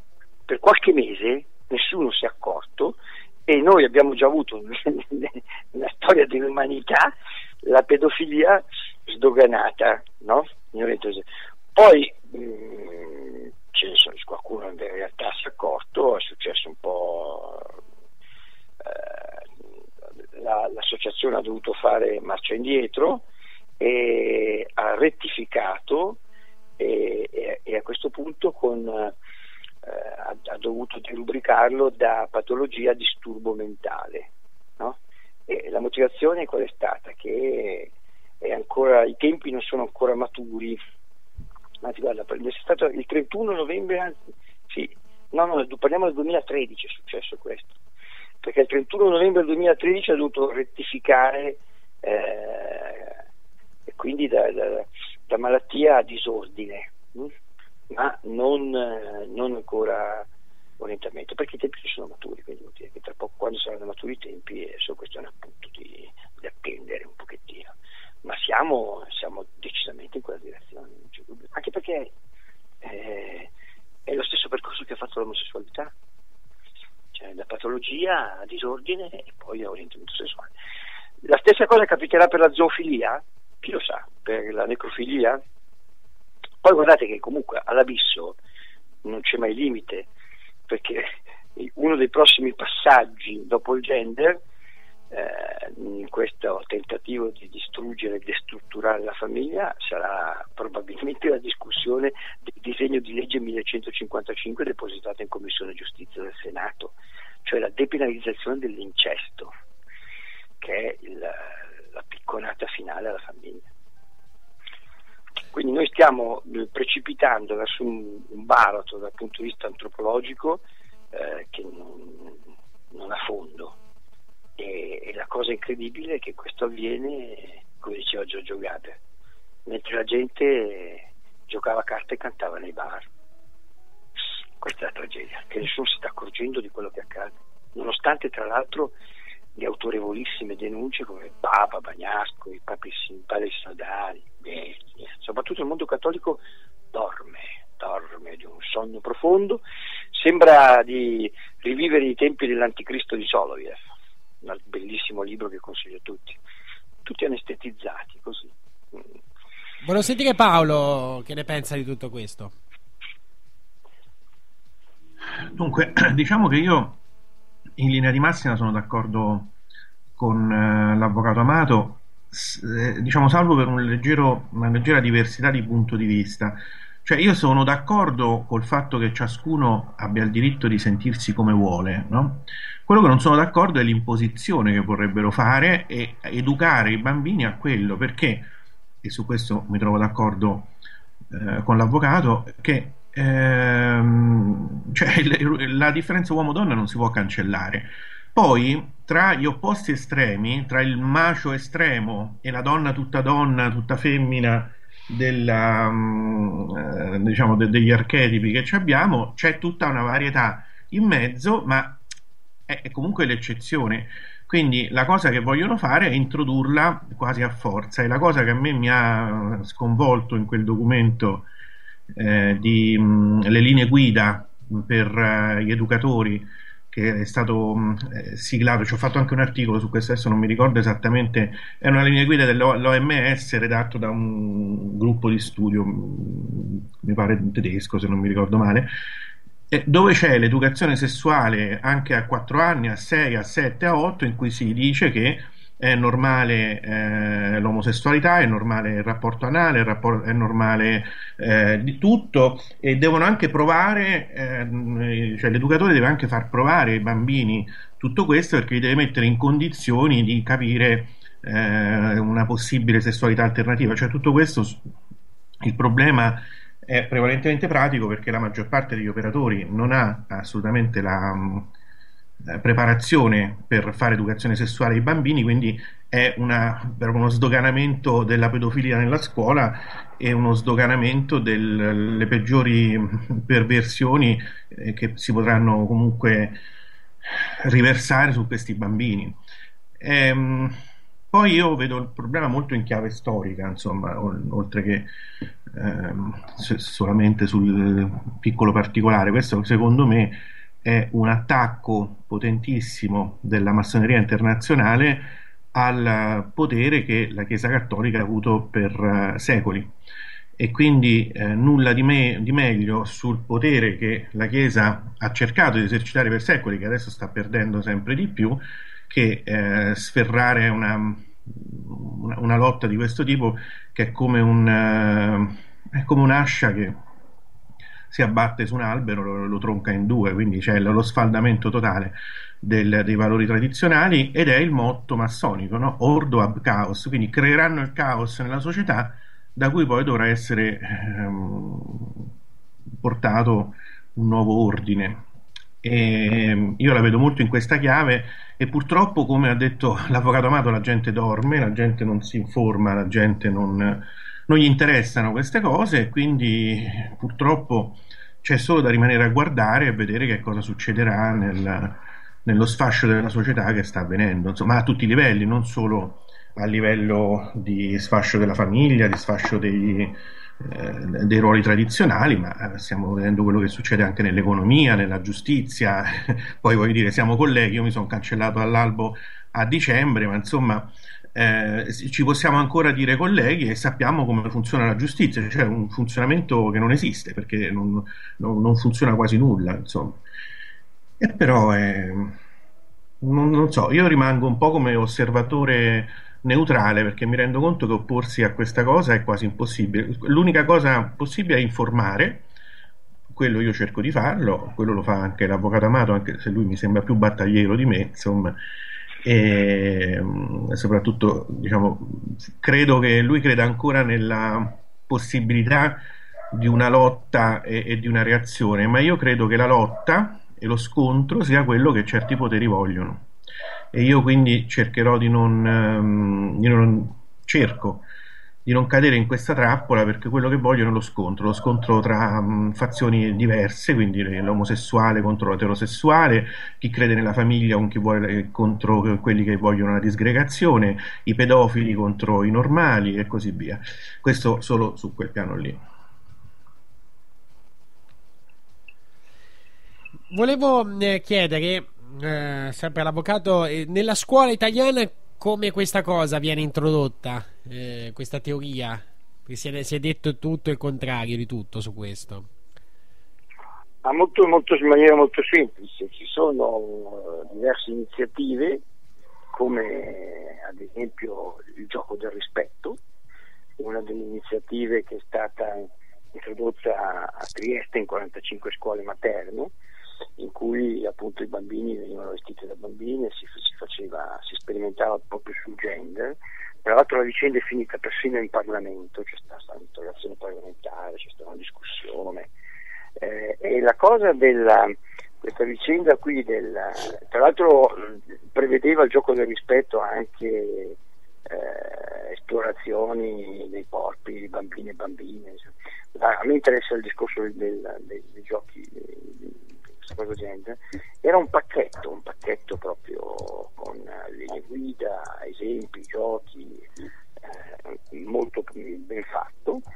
E, ed è interessante, io lo cito sempre tutte le sere, il fatto che in questa vicenda ah, abbia sollevato un aspetto che noi stiamo sottovalutando, cioè invito tutti i radioascoltatori a leggere il, l'articolo che l'imam di Trieste ha scritto su civiltà islamica, su questa cosa dei, dei, dei, è, è veramente molto significativo, in cui condannano senza appello questo tentativo di introdurre la teoria gender, che per la dottrina islamica è lontanissima, anzi eh, citano il Corano, gli hadith del profeta Muhammad, ed è, è bisogna stare attenti, perché anche su questo io, forse l'atteggiamento più intelligente è discutere con, que- con, con queste persone, non denunciarli o offenderli come truffatori, come ha fatto il ministro Giannini. Io ci discuterei con questi, che sono tra l'altro gli islamici più moderati,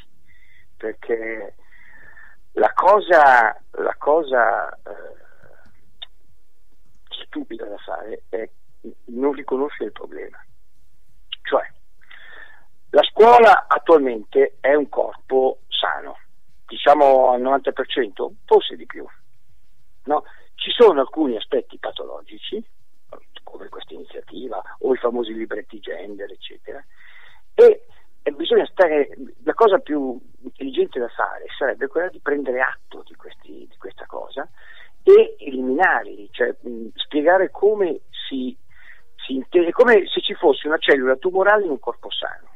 Allora tu, se, hai, se sei così, la preoccupazione dovrebbe essere quella di estirpare cioè, questa cellula, eh, perché non fai un buon servizio A un, a un malato di tumore che rischia di andare in metastasi se gli dici sei sano come un pesce, non c'è nessun problema, non glielo fai. È molto più intelligente dire no, guarda, qui c'è una cellula tumorale, vediamo come asportarla. E allora anche questo, a noi sarebbe piaciuta molto per esempio una circolare del ministro in cui si diceva, si prendeva atto di queste eh, iniziative patologiche, fortunatamente limitate, come il gioco del rispetto, i libri gender, tutto quello che c'è, e un impegno del ministro che ci spiegava come intendesse eliminare questa cosa dall'attuale scenario scolastico e quali iniziative intendesse adottare perché questa cosa non si ripetesse più. Una circolare così avrebbe certamente tranquillizzato i, i genitori. Invece la, dire che questa cosa non esiste, anzi chi osa sostenerlo è un truffatore e per cui viene minacciato addirittura di azioni legali dall'avvocatura dello Stato, e non mi sembra molto intelligente come, come atteggiamento, non, davvero non mi sembra molto intelligente, anche perché purtroppo la realtà è, è, è che è vero, sono sperimentazioni limitate, patologiche eccetera, ma attenti, perché se non le fermi, se non le riconosci, se le neghi, dopo questa cellula tumorale rischia di andare in metastasi, si sta diffondendo come il libretto Nei panni di Zaff, che io invito tutti i radioascoltatori a, a, a leggere. È un libricino totalmente, non c'entra niente l'omosessualità, totalmente gender, puramente esclusivamente gender, no? E, eh, era partito con, nella scuola Momo piano di Momo di Lucca, distribuito tra l'altro come materiale didattico gratuito alla provincia di Lucca, sta dilagando in tutta Italia. Ma quella è la storiella del bambino che si può sentire avvocato e principessa, quando vuole cambia, poi quella è veramente gender puro, eh. È devastante quel libricino lì, e sta, si sta dilagando. Allora eh, ha, ha, ha ragione il sindaco di Venezia, Luigi Brugnaro, che questo libro l'ha buttato fuori dalle scuole, o ha ragione la ministra Giannini che dice che quel, quel libro lì non esiste, nelle scuole non c'è, eh, insomma non ci sono libri genere nelle scuole. Secondo me è molto un, un approccio più razionale e utile è quello di, di prendere atto di, di, di cosa sta accadendo, perché anche qui il silenzio è, è, è la convivenza. Ti chiedo l'ultima cosa, se quello che diceva prima Paolo, no, di questo mh, può essere letto anche come lo scontro, come un attacco della massoneria verso la Chiesa. No, io l'ho detto già all'inizio, io ho aggiunto che secondo me il mostro ha tre teste, non soltanto la massoneria, ma anche il mondialismo e i neomaltusiani. Attenzione ai neomaltusiani, non sottovalutatevi, perché anche loro hanno un, un certo qual ruolo in tutta questa... in questo scenario, per cui giocano anche loro una partita interessante, come i mondialisti, per cui non c'è dubbio, eh, siamo all'attacco, all'attacco finale, mh, precipitando verso il grande caso. Scusate, ma io ho fatto un esempio prima, quando ho parlato del disegno di legge millecentocinquantacinque depositato in Commissione Giustizia del Senato, quello che praticamente legalizza l'incesto, eh, ma se non andiamo verso il caos lì, abbiate pazienza, ma è sintomatico, fra le tante aberrazioni, perché ce ne sono tante, il suicidio assistito, l'eutanasia, perché ho preso quello, eh, la pedofilia, ma questo è peggiore, perché attenti, l'incesto è stato un, è un tabù in tutte le epoche, in tutte le civiltà, dagli aztechi, dai, dai, dai, dai i cinesi, dai, eh, gli africani, gli eschimesi. Perché? Perché è il passaggio dall'uomo animale all'uomo sessuale, cioè da, dalla, dalla, dalla natura alla cultura, cioè dall'essere umano che come pura biologia all'essere umano sociale, cioè è, è, è il passaggio della civiltà, è fondamentale. Mettere in discussione il tabù dell'incesto vuol dire tornare al caos primordiale, cioè l'uomo animale, veramente distruggiamo la società. Ha una valenza antropologica e sociale che è, in, che è incalcolabile, e noi siamo riusciti a farne un disegno di legge bello, presentato in commissione, si discuterà, che probabilmente, cioè, eh, ma capiamola che, che, che questo è davvero l'attacco finale al grande caso. Ha ragione perfettamente, perfettamente ragione. Scusa collega, ma il, ragione, l'incesto quando... in realtà è già legittimo, perché da, già dal codice Rocco è punito solo se c'è la condizione di punibilità del pubblico scandalo. Addirittura poi c'è tutta una letteratura, no, in specifica, che dice che siccome l'incesto è punito solo perché c'è il pubblico scandalo, e siccome il pubblico scandalo eh, prescinde dalla colpevolezza, scu- mi scuso con gli ascoltatori se sto parlando in termini tecnici, ma eh, qui è necessario per essere veloci e per avere una risposta veloce dall'avvocato Amato. Quindi eh, c'è qualcuno che dice, siccome la... Mh, il pubblico scandalo prescinde dalla, dalla colpa, e quindi è una responsabilità oggettiva, quindi è incostituzionale, e quindi va espunta dalla norma, e già quindi alcune sentenze espellono dalla norma questa parte, quindi sostanzialmente non puniscono l'incesto, perché il pubblico scandalo non dipende dalla volontà della persona, quindi è una forma di responsabilità oggettiva. Quindi, riassumendo, sì, l'incesto è legale tutto... per l'ordinamento attuale, ed era legale anche cinquanta anni fa, e l'unica condizione di punibilità è che dia pubblico scandalo, cioè se io non do pubblico scandalo posso fare quello che voglio. No, no, adesso invece col disegno di legge, che io invito tutti a leggere, siamo proprio all'apoteosi, non c'è bisogno più di niente, cioè loro dicono non bisogna eh, bisogna distinguere tra il peccato e il reato, quindi ciò che moralmente non è riprovevole non può essere considerato giuridicamente. Lì c'è la legalizzazione piena, sono tre quattro articoli, quindi siamo abbiamo, andiamo oltre la situazione, cioè è il colpo, la picconata finale di un'operazione che già eh, ha ragione, già eh, è datata, nel senso non è una novità, è l'ultimo, l'ultimo colpo, l'ultimo piccone. E, e quindi anche su questo però torniamo al ragionamento di prima, siamo nel silenzio eh, più totale. Questa, la cosa che, che sconvolge è come tutto ciò accada così nell'indifferenza generalizzata. Anzi, mi, mi vengono sempre in mente le parole di San Pio Decimo, tredici dicembre millenovecentootto, quando disse che la forza principale dei malvagi è la viltà e la debolezza dei buoni, e tutto il nervo del regno di Satana sta nella fiacchezza dei cristiani. Questa è la verità, cioè, bisogna, non bisogna temere i, i, i, i malvagi, perché quelli si, si conoscono il nemico.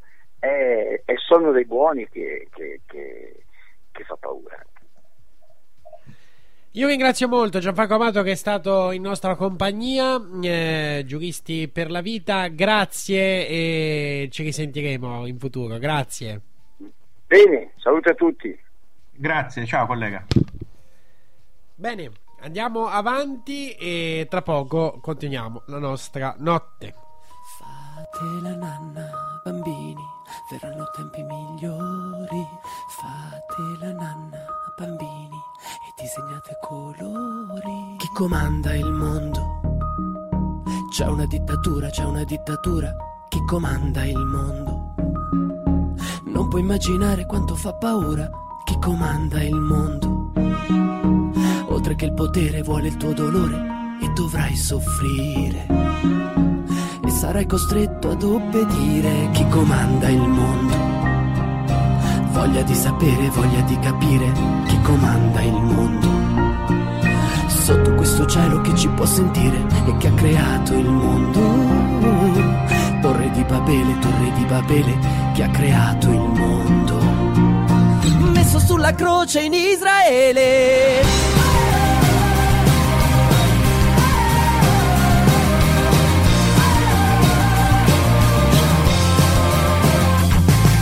C'è una dittatura di illusionisti, finti economisti e equilibristi, terroristi padroni del mondo peggio dei nazisti, che hanno forgiato altrettanti tristi arrivisti staccano visti. Gli illusionisti che ci hanno illuso con le parole libertà e democrazia, fino a portarci all'abbattia, creando nella massa una massa grassa di armi, di divisione di massa. Media, oggetti, nomi, colori, simboli, la pensiamo uguale ma siamo divisi noi singoli. Dormiamo bene sotto le coperte, siamo servi di queste sorridenti merde. Fate la nanna, bambini, verranno tempi migliori. Fate la nanna, bambini, e disegnate i colori. Fate la nanna che la mamma vi cullerà sui suoi seni. Fate la nanna, bambini, volati nei cieli. Ma un giorno un bambino di questi si sveglierà e l'uomo più forte del mondo diventerà, portando in alto l'amore. Chi comanda il mondo? C'è una dittatura, c'è una dittatura. Chi comanda il mondo? Non puoi immaginare quanto fa paura. Chi comanda il mondo? Torre di Babele, torre di Babele, che ha creato il mondo. Dice sempre che va tutto bene.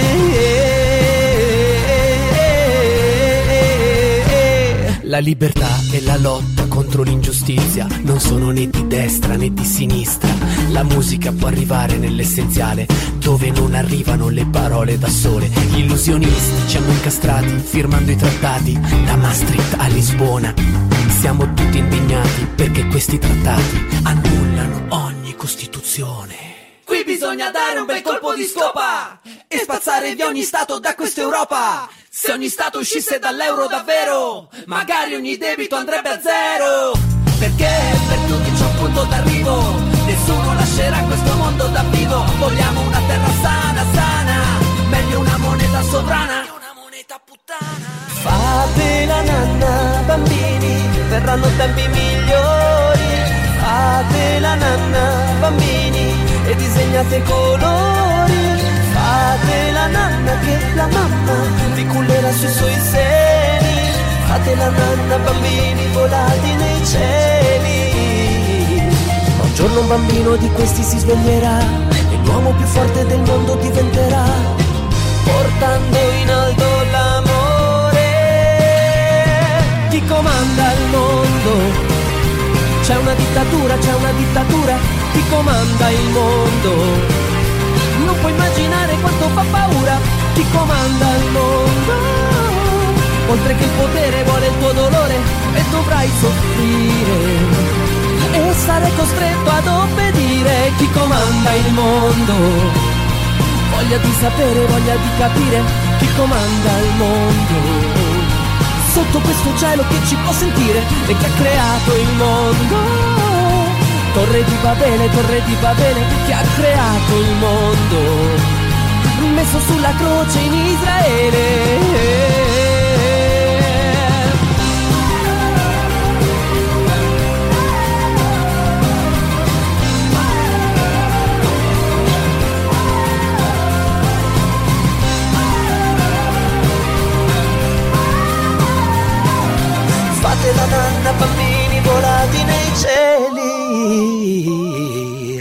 Bentornati cari spettatori di Border Nights.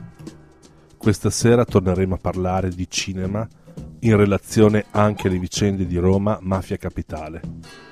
Vi presento un bel film che è uscito ad ottobre di Stefano Sollima, dal titolo Suburra, e lo dedico provocatoriamente a chi non ha mai amato l'ex sindaco Marino, coloro che illusoriamente aspettano l'uomo della provvidenza senza capire che da oggi tornerà quel clima politico ben rappresentato dal film in questione.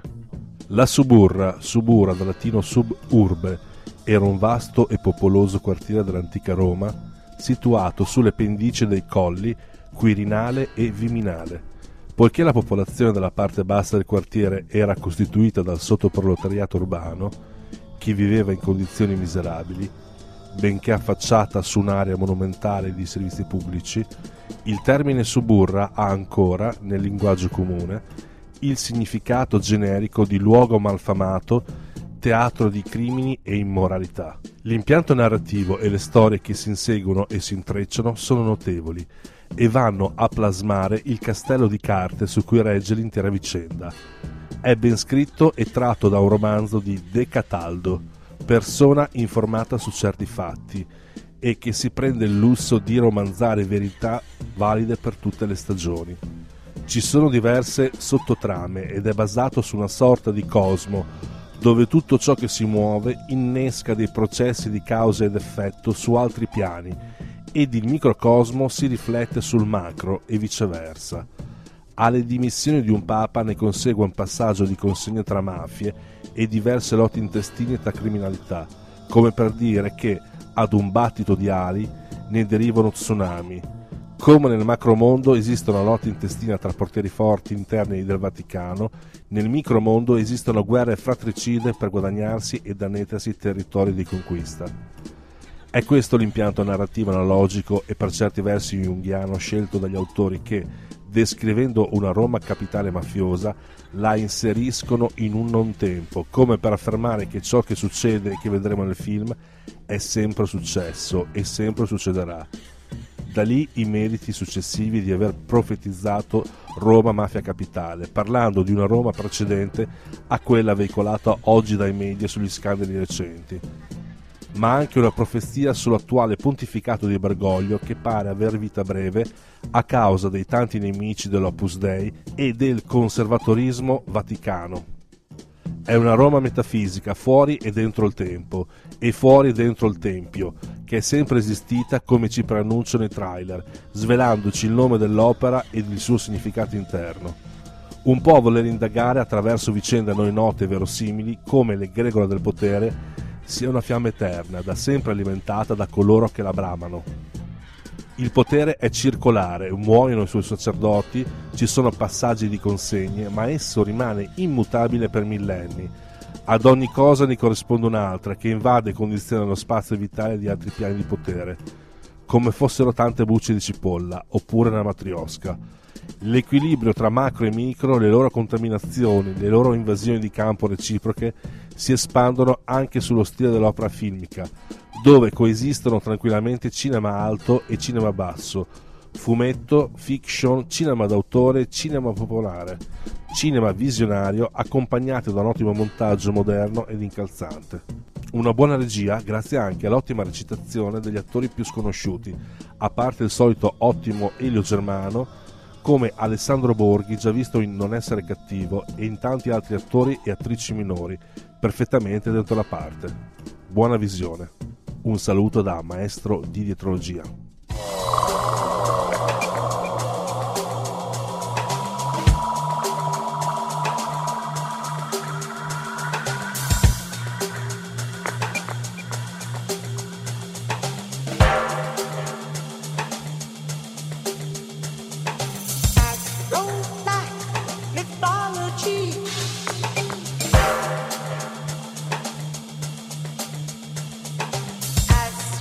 Timeless.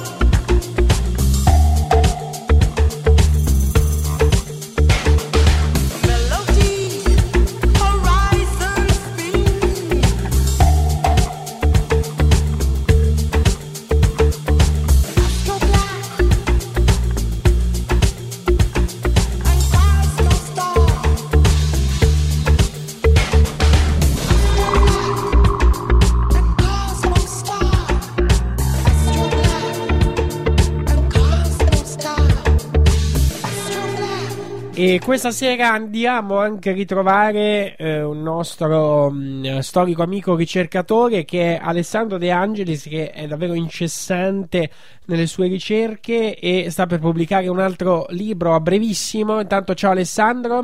Ciao, buonasera. Buonasera, buonasera. Paolo. È rimasto con noi Paolo. Ciao Paolo, perché sei sempre lì, non è inutile risalutarti. Ciao, un'altra Fabio, volta, ciao, sì, risalutiamoci, sì, tanto va bene. Allora, Alessandro, eh, diciamo che è un po' un... Eh, ci sono continui colpi di scena ogni volta che eh, presenti una nuova scoperta, una nuova ricerca. Eh, vogliamo ecco sintetizzare dove sei arrivato e poi ci parli poi del, di quello che accadrà con questo nuovo libro. Sì, siamo arrivati al punto che eh, abbiamo svelato in Gesù il figlio del re Erode il Grande, che eh, Erode il Grande aveva nominato suo successore al eh, trono e quindi al regno di Israele, e eh, a Maria, terza moglie del re Erode il Grande, che cospirò contro il re eh, per cercare di avvelenarlo. Fra poco spiegheremo il motivo di questa cospirazione che ci fu ai danni di Erode, per cui Erode cercava Maria e Maria fuggì in Egitto con Giuseppe. Non solo, eh, da tutte le nostre ricerche eh, storico-documentali, ci tengo a sottolinearlo, storico-documentali, siamo riusciti a trovare una fortissima eh, relazione che porta a eh, suffragare il fatto che la Maria Vergine fosse la figlia di Cleopatra, della regina Cleopatra di Alessandria, Cleopatra settima, e Giuseppe, nipote di Cleopatra settima e del triumviro romano Marco Antonio. Tra Cleopatra settima e eh, Marco Antonio ci fu una relazione dopo la morte di Giulio Cesare. Ebbero due figli, eh, Cleopatra Selene ed Alessandro Elios. Alessandro Eli era il padre del Giuseppe. Allora, iniziamo a dare eh, la prima traccia del percorso, perché de- sono arrivato a dire che eh, Gesù era il figlio del re Erode il Grande e Maria la sua terza moglie, per un fatto molto semplice. Ho fatto una comparazione tra tutti gli apocrifi del Nuovo Testamento, i Vangeli e gli storici dell'epoca, in particolar modo sullo storico ebreo Giuseppe Flavio, che eh, nei suoi libri Guerra giudaica e Antichità giudaica ci parla della terza moglie di, del re Erode il Grande, nome Maria, che esattamente nel cinque avanti Cristo, ovvero nello stesso anno in cui nei Vangeli Erode cercava eh, Maria e Gesù, tanto che Maria e Gesù fuggirono in eh, Egitto insieme a Giuseppe, questa Maria cospirò insieme a un altro figlio del re Erode il Grande, natogli da un'altra moglie che si chiamava Doride, per cercare di avvelenarlo. Quindi i cospiratori furono Antipatro, che venne processato ed ucciso da Erode il Grande e dal governatore Varo nel quattro avanti Cristo, e questa Maria terza moglie. Questa, mm, quando eh, questa Maria improvvisamente, mentre su Antipatro, figlio di Erode il Grande, Flavio Giuseppe racconta tutto il processo, pagine su pagine, come, eh, come si è sviluppata la cospirazione, fecero arrivare un veleno dall'Egitto e Maria poi fuggì in Egitto per cercare di avvelenare eh, il re, eccetera eccetera. Di Maria Giuseppe Flavio non dice più assolutamente nulla, se non che era implicata nella cospirazione, fece arrivare un veleno dall'Egitto e che i suoi fratelli confessarono. A questo punto, quando eh, questa cosa mi ha incuriosito molto, perché mi sono ritrovato questa Maria cer- cercata da Erode, che sparisce dai libri dello storico Giuseppe Flavio, ma me la ritrovo nello stesso periodo, nel cinque avanti Cristo, eh, nei Vangeli, che fugge in Egitto eh, con Giuseppe. Quindi sono andato a vedere chi era questa Maria. Bene, era della casata dei Boeto. I Boeto li possiamo associare ai Sadducei, compaiono improvvisamente insieme ai Sadducei e furono eh, tutti quelli della famiglia Boeto dei sommi sacerdoti sotto Erode. Bene, tra eh, quelli, la famiglia di Maria c'era Simone Boeto, padre di Maria, Lazzaro Bo- eh, Boeto, Marta Boeto, Gesù Boeto e appunto Maria Boeto. Ora, tutti e cinque questi personaggi ce li ritroviamo tutti quanti insieme nei Vangeli, quando Gesù va a casa di Simone a Betania nei Vangeli viene detto Simone il lebbroso, in realtà abbiamo ritradotto dall'aramaico, la traduzione esatta è Simone il Pio, anche perché i lebbrosi dovevano vivere proprio per legge almeno a venti chilometri dai centri abitati. Quindi va a casa di Simone, ed era il padre di Maria Boeto, dove c'era Maria che unge i piedi di olio a Gesù, c'era Marta e c'era Lazzaro, tutti e cinque i, tre, eh, i personaggi della casata dei Boeto, quindi padre, fratello, sorella e figlio eh, di, eh, di, eh, di Maria nei testi di Giuseppe Flavio, ce li ritroviamo, e nella casata dei Boeto ce li ritroviamo pari pari nei Vangeli. A questo punto l'ulteriore ricerca che sono andato a sviluppare era chi era questo Gesù, chiamato anche Gesù Boeto Gamala. Questo Gesù Gamala morirà nel sessantotto per cercare di fermare una rivolta a eh, Gerusalemme, ucciso dai suoi stessi connazionali arabo-idumei, e quando Flavio Giuseppe narra, quindi ovviamente si salvò dalla crocifissione, e noi abbiamo trovato prove documentali anche in questo senso dagli apocrifi di come eh, Marta e Giuseppe intercedono presso eh, Pilato, richiedono che fosse salvato, e Pilato, corrompono i legionari e Pilato libera eh, Gesù, quindi tramite corruzione. Questo fu il motivo per cui fu eh, poi mandato a Roma Ponzio Pilato.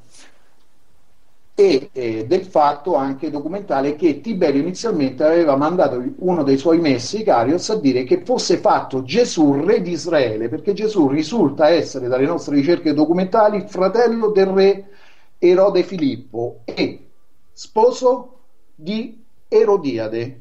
Quando morirà Filippo nel trentaquattro, quindi eh, Tiberio l'imperatore manderà a dire che Gesù doveva essere il successore di Filippo, ed era giusto anche perché era il fratello, ma il re Antipa, fratellastro di, Ge- di Gesù, andò da Erodiade e si accordò segretamente con lei per unirsi in matrimonio con lei, dopodiché andò da, dall'imperatore Tiberio per farlo recedere dalla sua iniz- eh, decisione iniziale. Tiberio accettò e diede la gerarchia di Filippo anche ad Antipa, e questo fu il motivo che scatenò una guerra tra Giovanni Battista, Giacomo, Simone, alleati di Gesù in quanto suoi parenti, contro Antipa, e che porterà all'arresto di Giovanni Battista e al taglio della testa e al processo tra eh, Gesù e Pilato. Bene, dicevo, questo Gesù Gamala morirà nel sessantotto. La des- nella descrizione della morte di questo Gesù Gamala Giuseppe Flavio racconta tre eventi importantissimi. Uno, quando muore Gesù, Giuseppe Flavio dice che ci fu un eh, fortissimo temporale, boati di eh, fulmini e un forte boato di terremoto. Lo stesso episodio viene retrodatato dall'Evangelista Matteo di ben trentadue anni, e quando Gesù è in croce e spirò, cosa ci dice eh, l'Evangelista Matteo? Che ci fu un, un, una forte scossa di terremoto. Secondo episodio, eh, quando subito dopo la morte di eh, Gesù, di Gesù de Giuseppe Flavio, lo chiama proprio Gesù, eh, ci fu la morte di un altro personaggio che si chiamava Zaccaria. Bene, l'Evangelista Matteo retrodata anche questo episodio e fa parlare Gesù, a Gesù della morte di Zaccaria. Il terzo episodio è l'abominio della desolazione, ovvero Gesù morirà in concomitanza con la distruzione del Tempio di Gerusalemme, e Gerusalemme stessa rasa al suolo, e nel sessantaquattro ci fu il capitano delle guardie Eleazar che impedì agli stranieri di eh, fare offerte al Tempio di Gerusalemme. Questo, eh, anche questo episodio è stato retrodatato dall'Evangelista Matteo e fatto mettere in bocca a Gesù che parla dell'abominio della desolazione. A questo punto tutti i dubbi ce li siamo tolti, perché eh, non si tratta di fare mh, più una cinquina, di trovare cinque nomi che corrispondevano tra eh, la casata di Maria Boeto, quindi ripeto Simone padre, Marta e Lazzaro fratello e sorella, e Gesù figlio, che trovano es- corrispondenza esatta nei Vangeli, oltretutto con Erode che nello stesso periodo cerca eh, Maria nei Vangeli, e Maria che in Giuseppe Flavio ci viene narrato cospira contro Erode per cercare di avvelenarlo, ma comparando i Vangeli di, Mar- di Matteo e di Luca, cosa abbiamo scoperto? Perché la domanda che mi sono posta, ma perché questa Maria doveva cospirare contro suo marito Erode, che aveva addirittura nominato suo figlio Gesù successore al trono di Israele? Sapete bene che nella croce viene messa la scritta il re, il re dei Giudei, per un motivo molto semplice. Se voi guardate i due Vangeli in comparazione, quello di Matteo e quello di Luca, si dice che i magi vanno da, a Gerusalemme a portare i doni a Gesù che era nato. Matteo dice proprio esplicitamente che era nato, e lo pseudo Matteo ci dice che era, ci dà ulteriore informazione, ci dice che era nato da due anni. Ovviamente il re Erode era un re arabo, e quindi ci sta che eh, altri re avessero mandato dei doni al re Erode per suo figlio Gesù che era appena nato. Ma quando arrivano da Erode, Erode all'udire queste parole, quindi Erode era presente davanti ai magi, dirà che Gesù non c'è, è fuggito, e tant'è che i magi lo troveranno poi a Betlemme. Adesso, se andiamo in Luca, che cosa notiamo? Che quando i magi eh, prima Elisabetta, eh, Maria va da Elisabetta, sua cugina, e sente sul grembo della pancia di Elisabetta il bambino che salta dentro la pancia, e a distanza di sei mesi sappiamo che dopo la, la nascita di Giovanni Battista nasce Gesù. Ma dopo che è stata da Maria e si fermerà tre mesi da Maria, eh, Maria da Elisabetta, Maria andrà a Betlemme ed è lì che incontra i magi. Ma se Gesù era già nato e Maria si trovava incinta in quel momento, perché ancora doveva partorire Elisabetta, allora di chi era incinta Maria? Bene, era incinta di Giacomo il Giusto, nato da una relazione. Portiamo anche in questo caso tutte le fonti documentali, come la seconda Apocalisse di Giacomo eh, ed altri documenti.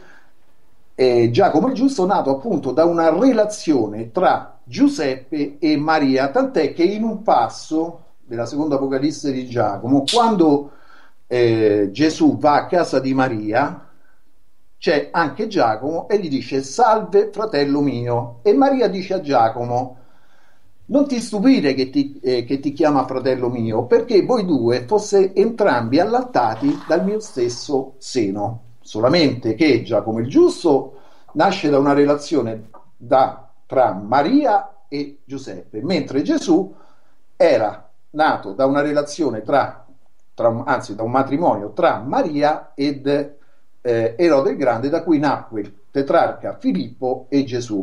Adesso andiamo al passo successivo, perché se voi andate a vedere nei Vangeli, sotto la croce di Gesù non c'è la madre di Gesù, né sotto la croce né durante la sepoltura al sepol- la deposizione al sepolcro, né durante la resurrezione, ma compaiono altre Marie, una Maria Maddalena e poi una Maria di Cleopa.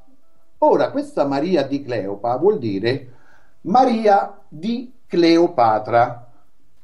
Come è possibile che la madre di Gesù non sia presente sulla crocifissione quando Gesù è in croce? Uno potrebbe pensare, ma forse non aveva Eh, lo stomaco per reggere a un figlio crocifisso, inchiodato, eccetera eccetera. Innanzitutto non fu inchiodato, e, e le, San Paolo ci dice che fu semplicemente appeso al Paolo, ma che poi non vada neanche nella deposizione al sepolcro non ci sta proprio. Infatti, in un altro passo, che cosa dice Maria Vergine? Dice che lei è della città di Magdalia e si chiama Maria Maddalena di Cleopa, ovvero di Cleopatra, e in più di un passo è lei stessa che ci svela che Maria di Cleopa è la Maria madre di Gesù. Quindi questa Maria in realtà c'era, ecco perché questa discrepanza che si poteva notare apparentemente tra le donne sotto la croce, eh, dai, tra i vari, eh, mettendo in comparazione i, i quattro Vangeli eh, canonici.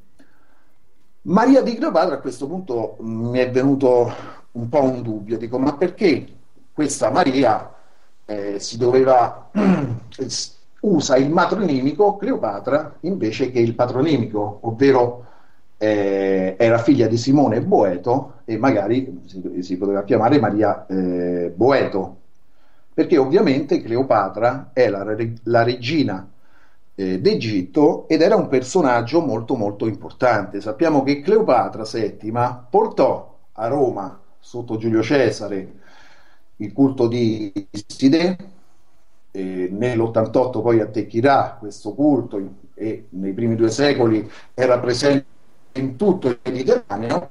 Dopodiché, quando il cristianesimo eh, fu imposto, molte chiese, de, de, molti templi del culto di Iside vennero riadattati al culto di Maria e al culto delle Madonne Nere. Tante Madonne Nere che rappresentavano Iside ed Horus sono state addirittura sbiancate poi per riadattarle al culto di eh, Maria Vergine.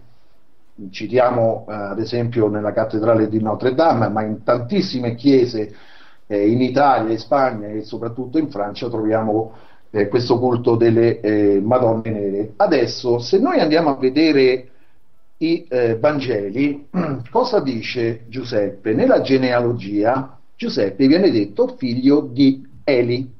Eli vuol dire sole, e eh, Giuseppe in realtà era il figlio di Alessandro Eli o Elios, figlio del triumviro romano Marco Antonio e di Cleopatra. Ora, se Maria era la figlia di Cleopatra, vuol dire che, siccome Flavio Giuseppe ci dice che era figlia del sommo sacerdote Simone Boeto, che Cleopatra doveva aver, doveva aver avuto una relazione con Simone Boeto. A questo punto siamo andati a ricercare tutti i documenti storici degli storici dell'epoca e abbiamo trovato in Appiano, in Strabone ed altri cosa?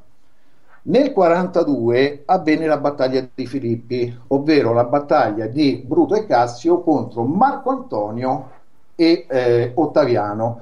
Sappiamo che vinse Marco Antonio ed Ottaviano. In seguito a questa vittoria Marco Antonio chiamò a Tarso, pensate un po', proprio a Tarso, dove veniva Paolo di Tarso, Cleopatra e Boeto, il padre di questo Simone Boeto, che era di Alessandria d'Egitto. Simone Boeto, padre di Maria, di Maria dei Vangeli e Maria Boeto, che fece arrivare un veleno dall'Egitto e in Egitto fu girato dopo essere stata scoperta da Erode, e questo.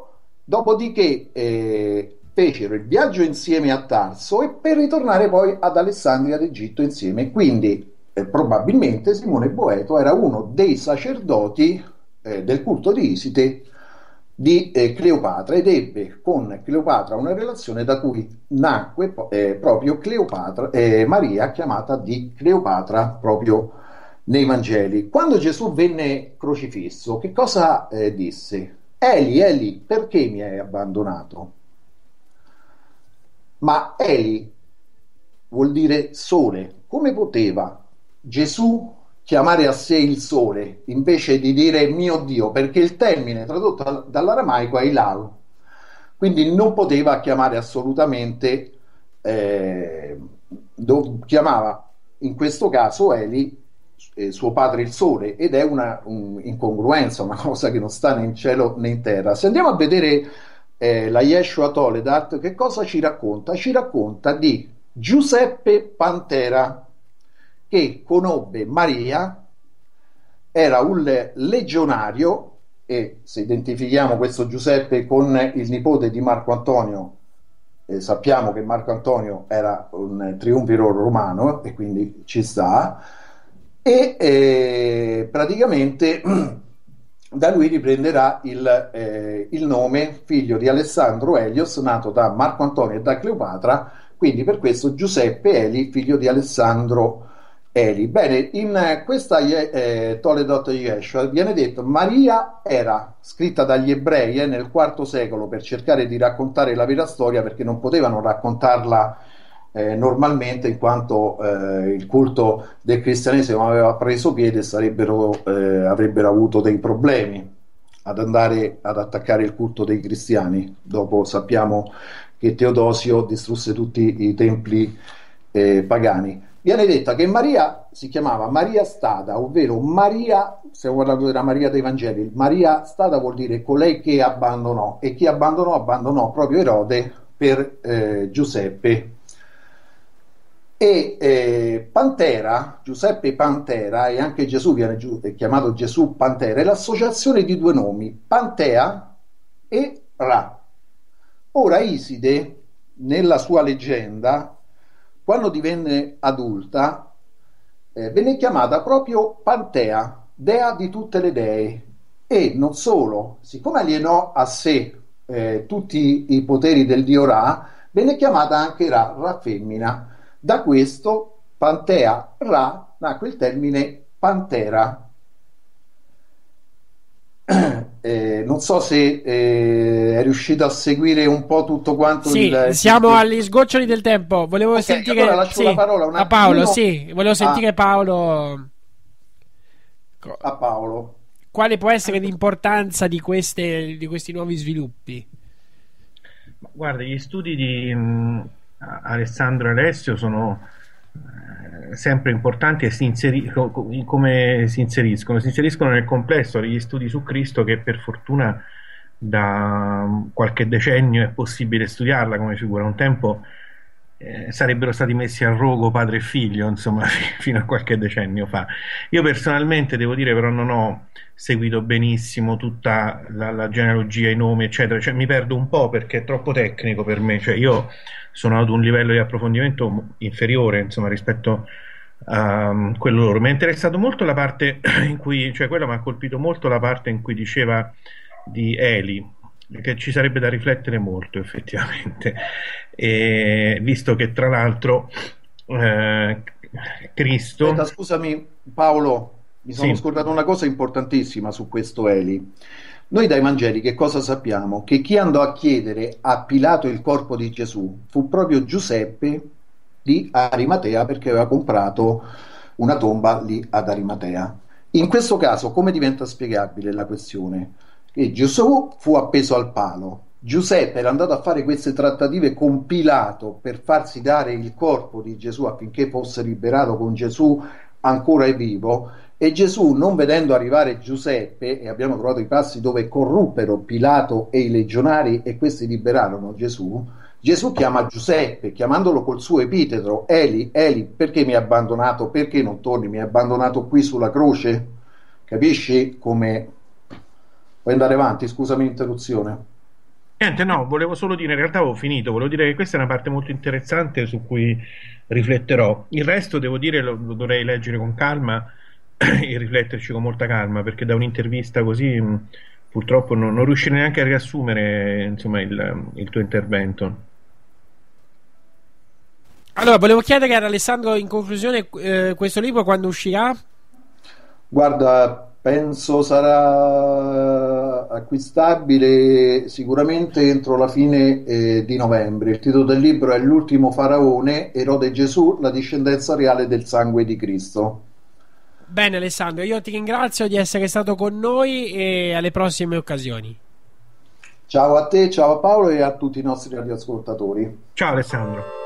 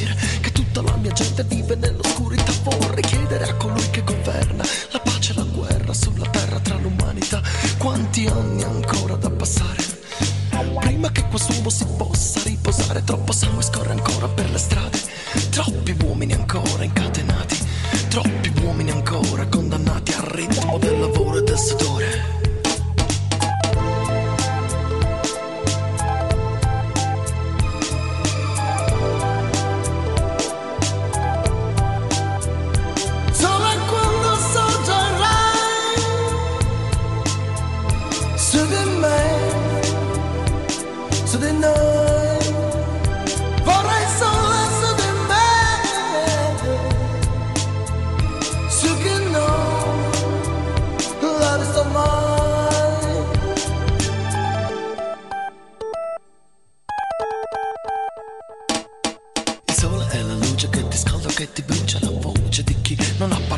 mai. È un soldato che butta le armi e chiede pace, è come un prigioniero che vuole libertà. È una rivoluzione di giustizia e di amore, è come la pioggia nella siccità, è l'urlo di chi non ha mai avuto voce e non vuole restare nell'oscurità. Vorrei chiedere a colui che governa la pace e la guerra sulla terra tra l'umanità.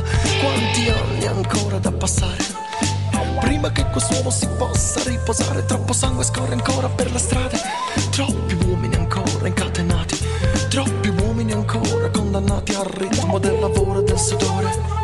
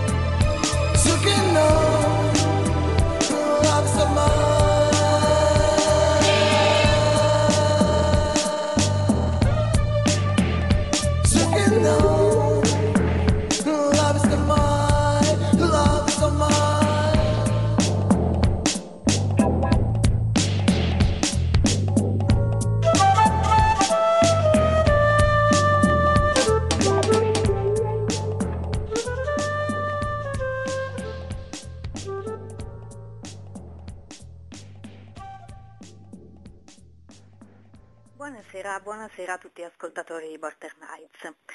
Allora, questa sera torniamo ad occuparci eh, di una vicenda che era già stata trattata l'anno scorso a Border Nights e ce ne occupiamo con eh, uno dei protagonisti di questa vicenda eh, che è Zeno Tavagnone. Ciao Zeno. Ciao. Allora, riassumiamo brevemente eh, quello che è successo. Il diciassette agosto del duemilatredici Eh, viene trovato eh, nel, nel suo appartamento a Milano il corpo di Emma, la tua ex moglie. Sì. E ufficialmente eh, è stato detto che è morta per un arresto cardiaco, ma non si conoscono le cause di questo arresto. Quindi ci puoi brevemente illustrare quello che è successo? Sì, beh, ti saluto, ti ringrazio dell'accoglienza e saluto I, i nostri ascoltatori. E la vicenda inizia nel modo più tragico e più banale possibile. Viene eh, trovato questo, un cadavere in un appartamento a Milano, cosa tutt'altro che insolita, anzi una cosa, una situazione abbastanza ripetuta, eh, solita. E viene trovato questo cadavere perché i vicini eh, si lamentano del, del, del fetore che eh, emana dall'appartamento, vengono chiamati i vigili, arrivano al secondo piano con le scale, eccetera, e si trova eh, un povero cadavere eh, scheletrito, e, e quindi da qui parte poi eh, un'indagine contro ignoti. Eh, E, e poi c'è l'autopsia che non, non dà segnali, non dà cer- nessuna certezza, perché eh, in realtà non, non, non viene identificato nemmeno la causa cardiocircolatoria, eh, anzi si constata che ehm, la persona è deceduta ma non per motivi cardiaci, non, non per infarto né per ictus. Eh, ecco, praticamente eh, in casa eh, si trovano del, delle ricette di un medico, del medico di base della, della evangelista di mia moglie, Emma, e, e da qui eh, inizia eh, questo, questo percorso di indagine per identificare le cause del, del decesso. La cosa più singolare che avviene è questa. Quando io arrivo nell'appartamento, apro le imposte e si precipitano in casa uno sciame di, di insetti, di mosche, che eh, vanno sul luogo dove era stato trovato il cadavere e immediatamente dopo schiattano. Per cui in casa si crea una specie di tappeto di migliaia di insetti morti avvelenati. Che... Questo fa pensare appunto a un uh, possibile avvelenamento di Emma. E questo è una cosa del tutto insolita, no? Le due, i due segnali insoliti sono il, il, il, lo stato di decomposizione estrema del cadavere, il, non, è irriconoscibile, no? Ci sono solo le ossa, non, non c'è più niente, non c'è nulla che, eh, di, che si possa riferire a, alla persona. In più c'è questo secondo fenomeno eh, terribile da vedere, no? questo, questo tappeto eh, di mosche morte improvvisamente, eh, avvelenate, no? A pancia in aria. Questi due elementi mi inducono a, a no? mi, mi preoccupano, mi allarmano, per cui io vado a chiedere informazioni al, al medico, al medico di base, no? di cui ci sono rimaste sul tavolo le ricette, le ricette della visita che lo stesso ha fatto alla Emma, le ha fatte lo stesso giorno del decesso. E qui, eh, e qui mi trovo di fronte a un'altra sorpresa, mi trovo di fronte a un individuo che per circa un'ora, durante il suo orario di visita, mi tiene al telefono per un'ora, raccontandomi le cose più strabilianti della persona, che lui descrive come una persona provocatoria, aggressiva, minacciosa, eh, manipolatoria, come se questa persona avesse verso di lui eh, un rapporto, avesse con lui un rapporto molto conflittuale. E E la cosa, l'ultima sorpresa di questa lunga e lunghissima telefonata è che il medico dice di non, di non averla vista da mesi, e quando gli contesto il fatto che in casa ci sono le sue ricette nel giorno del decesso, questo signore mi chiude il telefono sulla faccia e, e la telefonata finisce che lui eh, dovrebbe andare a integrare il suo verbale eh, rilasciato ai carabinieri, dovrebbe andarlo a integrare con le, le cose che ha dimenticato e che ha ricordato durante la telefonata con me. Così ci lasciamo. Ecco, e, questo e è poi si la scena... anche che ehm, Emma prima, nei, nei giorni, nelle settimane precedenti al decesso, Eh, aveva parlato al telefono con lo stesso numero per circa ottanta ore. Sulla bolletta telefonica di Emma, l'unica che io ho potuto verificare, perché evidentemente i tabulati telefonici non sono alla mia portata, dovrebbe essere eh, così, no? Dovrebbero risultare evidenti ad un'indagine della magistratura, c'è una, una, una, una, una, una montagna di telefonate intercorse tra Emma e il medico, sia sull'utenza fissa che sull'utenza mobile. E poi succede che invece eh, sotto processo ci finisci tu. Eh già, e questo è l'aspetto tragicomico della situazione. Quando io eh, gli ricordo al medico la sua promessa di eh, integrare il verbale rilasciato ai carabinieri, e quindi eh, l'ho esorto a, a, a fare quello che mi ha promesso. Il medico non, non lo fa, se ne guarda bene dal eh, onorare la promessa che mi ha fatto, e a un certo punto mi denuncia per molestie telefoniche.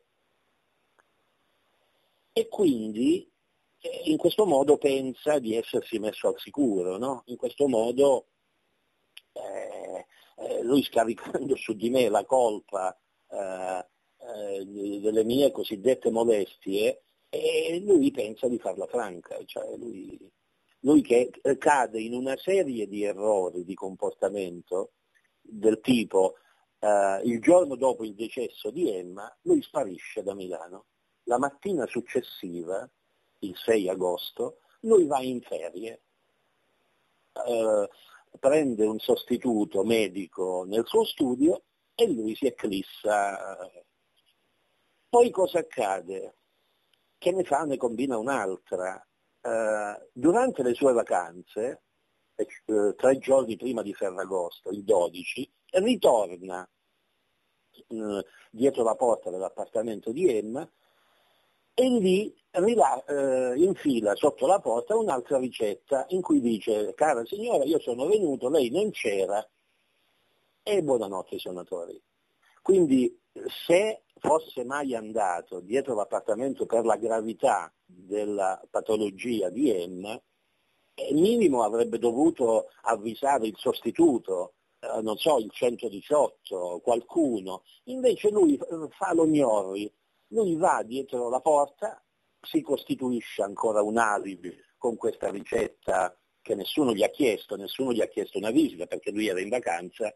Eh, e quindi lui eh, ne combina un'altra, rilascia una, un, un'ulteriore ricetta che poi sarà trovata dai vigili eh, del fuoco quando entreranno dalla finestra, e così eh, secondo lui eh, si è messo, si è messo al riparo da ogni contestazione, insomma ehm, ha, cancella- ha depistato eh, l'attenzione, ha cancellato le tracce del suo operato, chiamiamolo così. E poi ha denunciato te per, per molestie telefoniche. E quindi quali sono le, le novità degli ultimi, degli ultimi tempi, delle ultime, ultime novità? Dunque, insomma, le novità sono eh, confermano terribilmente il mio sospetto, perché nell'udienza di eh, lunedì scorso, due novembre, sono stati citati come testimoni sia il medico, sia la moglie, sia i due figli. E quindi eh, quando gli è stato contestato la sua bugia, eh, che av- non avrebbe visto Emma da qualche mese, eh, gli è stata contestata questa circostanza alla luce della, della ricetta, della sua stessa ricetta che gli è stata presentata, che lui ha riconosciuto come propria. Quando gli è, sta- gli è stato detto: ma questa ricetta è vero che è la sua, firmata da lei in data cinque agosto, nonostante lei dica che non ha incontrato la paziente da, da aprile, e lui ha detto sì, è mia, e l'evidenza era che la grafia, la data, la, la carta in testa, l'intestazione della ricetta era la sua. E quando dalla gli è stato chiesto dal giudice e dal pubblico ministero eh, che cosa ricordava, che, che, quali, quali erano i suoi ricordi in merito alla visita domiciliare, e lui ha detto che non ricordava nulla. Lui ha detto che aveva perduto completamente la memoria, eh, e quindi questo smemorato di via Giambellino eh, si è ritirato dietro questa... Questo, questo, questa difesa assurda, questa difesa irreale. L'ultimo spettacolo del tribunale è stato quello in cui i familiari hanno sconfessato le sue dichiarazioni. Lui eh, ha affermato mh, di, no, di non essere presente eh, il gio- in, dal sei agosto in poi, invece sia la moglie che i figli hanno parlato che eh, eh, le, le vacanze sono state fatte in tempi diversi e quindi la contraddizione è che lui eh, ha creato questa, eh, questa, questa concatenazione di eventi pensando di eh, darsi per assente. Invece sia la moglie che i figli dicono che le cose non stanno come dice lui, e in realtà era presente a Milano eh, anche il sei agosto, eccetera. Ecco, questa cortina fumogena che ha, ha creato per nascondere le sue responsabilità, insomma, è crollata miseramente alla luce delle contraddizioni che sono emerse dal, dall'ascolto di tutti i testimoni. E secondo te qual è il movente? Eh, il movente, beh, considerando, eh, io parto dalla, dall'ultimo effetto che ho, ho ravvisato, considerando la violenza con cui mi ha presentato il comportamento di questa donna, che era persecutorio, dice lui, nei, nei suoi confronti, e che cosa posso dedurre? Che il conflitto mh, è nato da parecchio tempo. Emma era sua paziente da quattordici anni, quindi il tempo di maturare un conflitto di una donna che si era isolata dal mondo e che per le sue mh, eh, patologie così minime, mh, eh, in fondo dipendeva da, da questo medico, e questo rapporto conflittuale può essere nato, non lo so, da, eh, dal fatto che per esempio eh, questo medico mh, richiedeva un compenso eh, al di fuori della sua, delle sue prestazioni, diciamo, di, di medico di base, tant'è vero che Emma ha addirittura acceso un mutuo eh, per poter far fronte a queste richieste. Altri rapporti personali, eh, io so che Emma mi aveva confessato un anno prima che eh, era andata in rotta di collisione con un medico che adesso ha tutte le caratteristiche di essere questo, questo medico attuale, insomma. E le cause le conosce solo lui, e, e, perché ormai Emma non ce le può più raccontare, ma sono cause estremamente conflittuali per i motivi più vari. Sì. Eh, l'ultima cosa importante che volevo, volevo sottolineare è il fatto che Eh, questa tua vicenda, che ti ha colpito profondamente ovviamente nel, nella, nella tua vita privata, eh, ma non solo, tu l'hai eh, diciamo utilizzata come, eh, come modo per intraprendere una battaglia molto più ampia di una semplice battaglia privata. Guarda, l'esercito dei familiari che hanno un proprio congiunto ammazzato tragicamente in circostanze eh, più o meno misteriose, questo esercito si amplia ogni giorno di più. Quindi io, dal mio osservatorio personale, dalla tragedia che è capitata alla mia famiglia, osservo questo fenomeno che dilaga.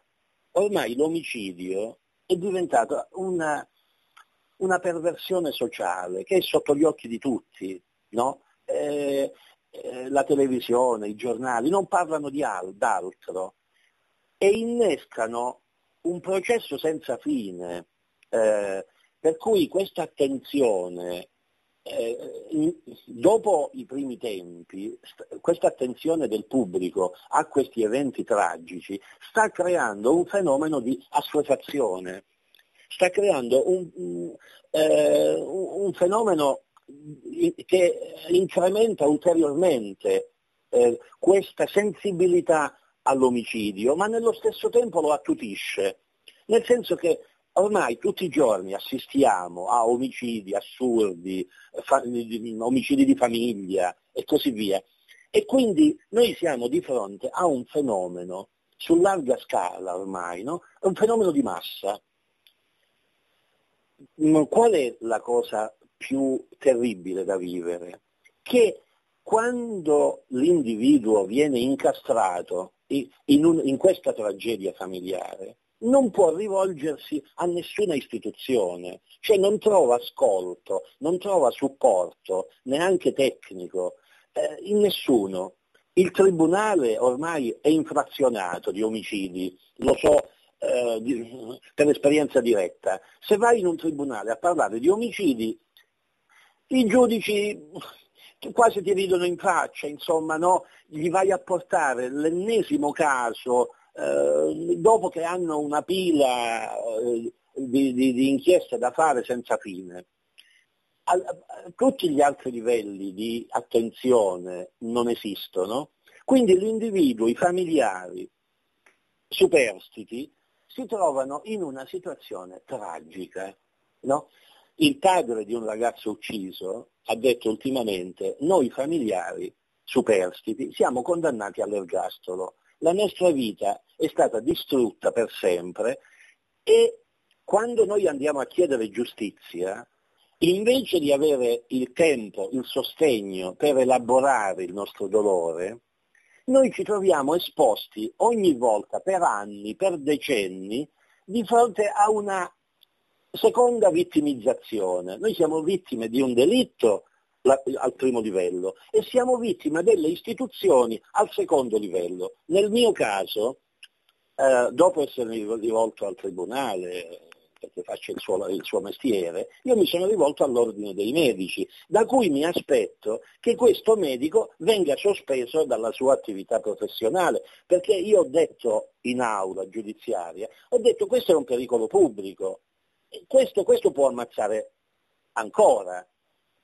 Nel eh, frattempo che si indaga sul suo operato, sospendiamolo almeno dalla professione, visto che da due anni questa persona agisce a piede libero.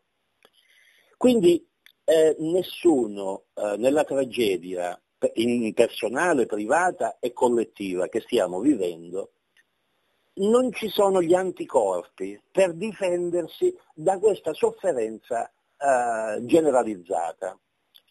Io ho scritto un libro eh, sulla tragedia mia, di Emma, della nostra famiglia, rivolto a, a tutti quei disgraziati come me che dalla sera alla mattina sono incappati in una tragedia senza limiti.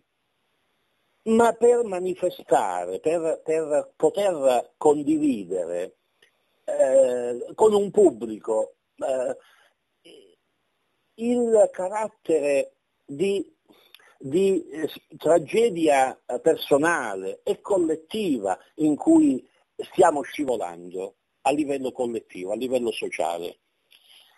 E la considerazione è che questa assuefazione al delitto, all'omicidio, a cui eh, appunto in quanto assuefatti non abbiamo più reazioni, non abbiamo più reazioni umane. Qui c'è un addormentamento delle coscienze pericolosissimo, e lo stesso addormentamento delle coscienze che abbiamo di fronte alle notizie della, delle guerre, no?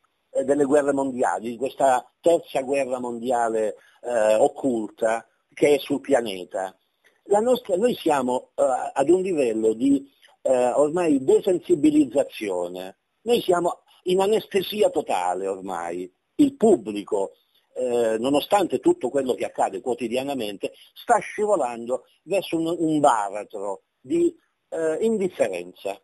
È pericolosissima perché non abbiamo più i segnali di autodifesa, sia a livello individuale, sia a livello sociale, sia a livello politico, perché sembra che tutto questo sia un telefilm, no? Sembra che queste notizie di omicidi, ehm, tragedie, massacri, eccetera, sia a livello individuale che a livello collettivo non colpiscano più eh, la possibilità di ribellarsi, Di, di manifestarla, di manifestare questo dolore, di manifestare una qualsiasi reazione umana a tanto orrore.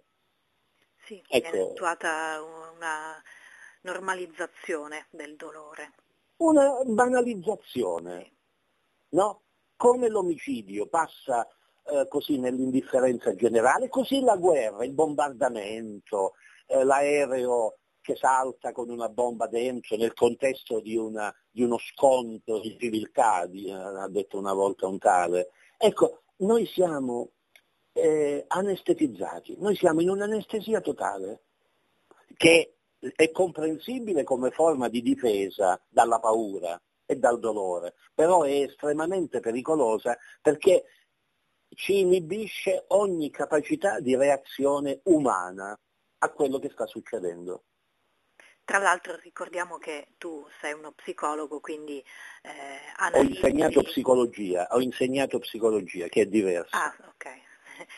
E, e quindi diciamo agli strumenti per analizzare eh, il tutto anche dal punto di vista psicologico, sociologico, eccetera. Eh, dico, no, eh, non c'è bisogno di titoli accademici, eh, qui basta guardarsi intorno, aggiornarsi ora per ora eh, su, sulla realtà che, planetaria che ci circonda e, e non nascondersi nella propria paura, no? L'effetto micidiale di tutto questo è una fuga, che è una reazione umana alla paura, comprensibile, però non ce lo possiamo più permettere. Eh, noi eh, eh, giudici, noi avvocati, noi giornalisti, noi familiari delle vittime, noi spettatori, non possiamo più pensare che sia uno spettacolo, che sia l'ultimo film. Uh, e questa è una realtà, è una realtà quotidiana, è una realtà concreta che ci minaccia, che ci minaccia.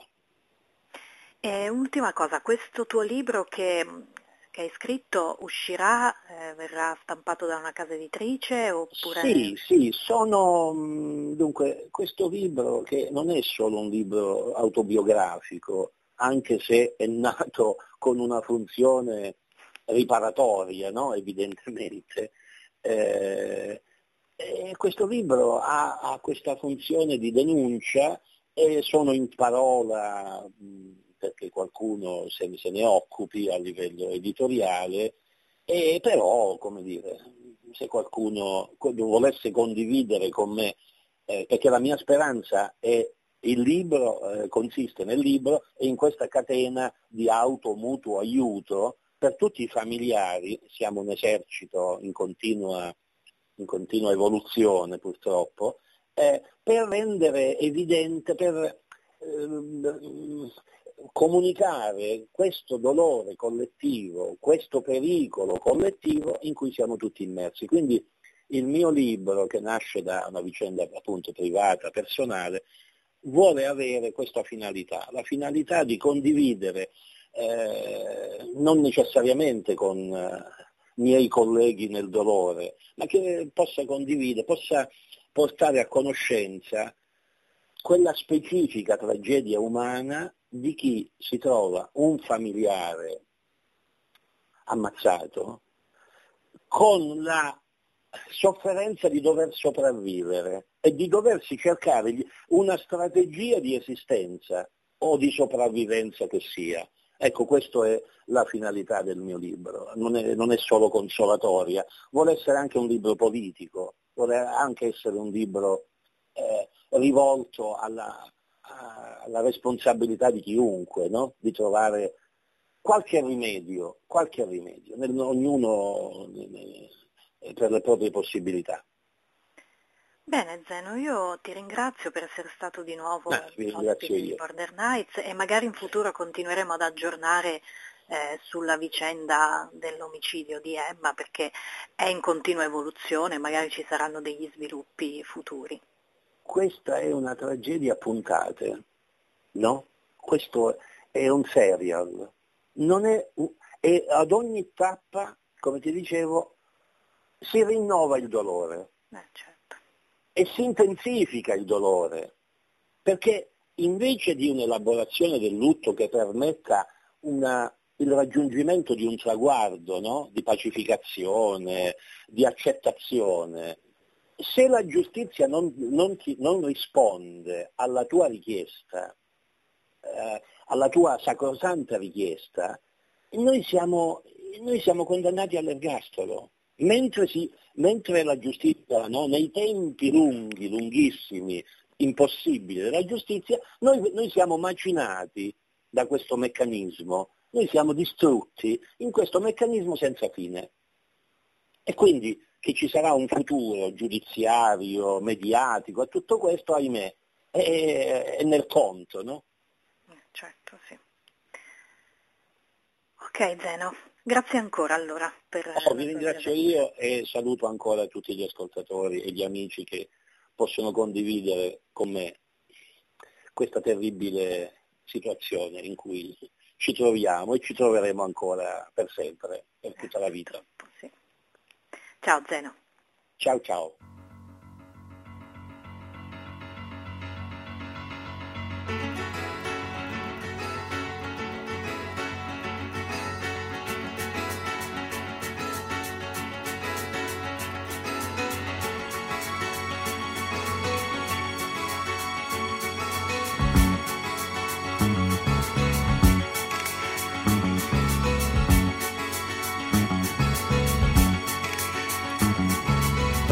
Boats go out across the evening water, smuggling guns and arms across the Spanish border. The wind whips up the waves aloud, the ghost moon sails among the clouds, turns the rifles into silver on the border.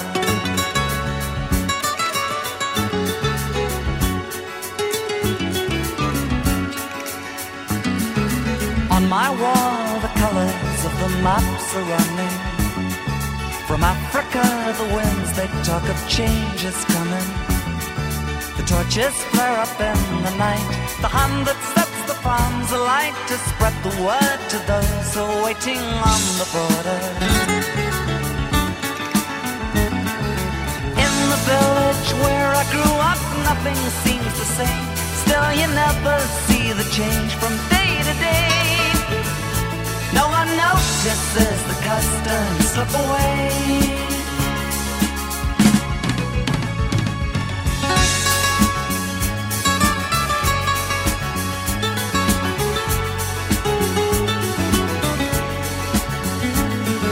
Late last night the rain was knocking on my window. I moved across the darkened room and in the lamp glow I thought I saw down in the street the spirit of the century, telling us that we're all standing on the border. In the islands where I grew up, nothing seems the same. It's just the patterns that remain, an empty shell. But there's a strangeness in the air you feel too well.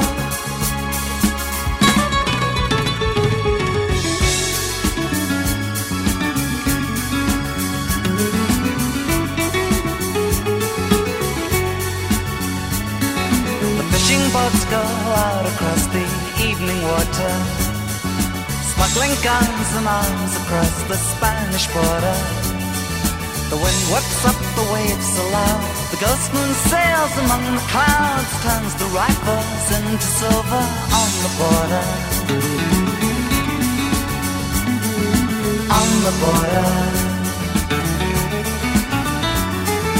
On the border. On the border.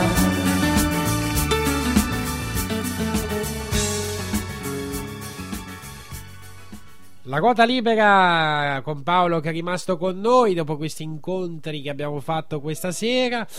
È molto interessante questa storia del gender, e spiegato insomma anche molto in termini molto eh, chiari dal, dall'avvocato eh, Amato. E un altro tema, Paolo, che, mh, di cui si è parlato molto, perché poi l'Italia, no, insegue sempre gli Stati Uniti e spesso prende le cose peggiori degli Stati Uniti, eh, negli ultimi, nelle ultime settimane si è tornati molto a parlare di legittima difesa, no? E quindi della possibilità per la persona eh, che subisce un furto in casa, no, di eh, anche reagire se si sente in pericolo. C'è chi chiede di cambiare questa legge, di rendere più facile eh, diciamo il possesso di armi, e, e poi ovviamente arrivano le notizie a corredo, tipo di questo povero eh, Hermes eh, Mattielli, no? Che nel duemilasei aveva scoperto un furto nel suo deposito, aveva sparato quattordici proiettili ai ladri, eh, questi ladri poi eh, gli hanno fatto causa sostanzialmente, e lui è stato condannato a cinque anni e qualcosa mi sembra, più doveva risarcire i ladri di centotrentacinquemila euro.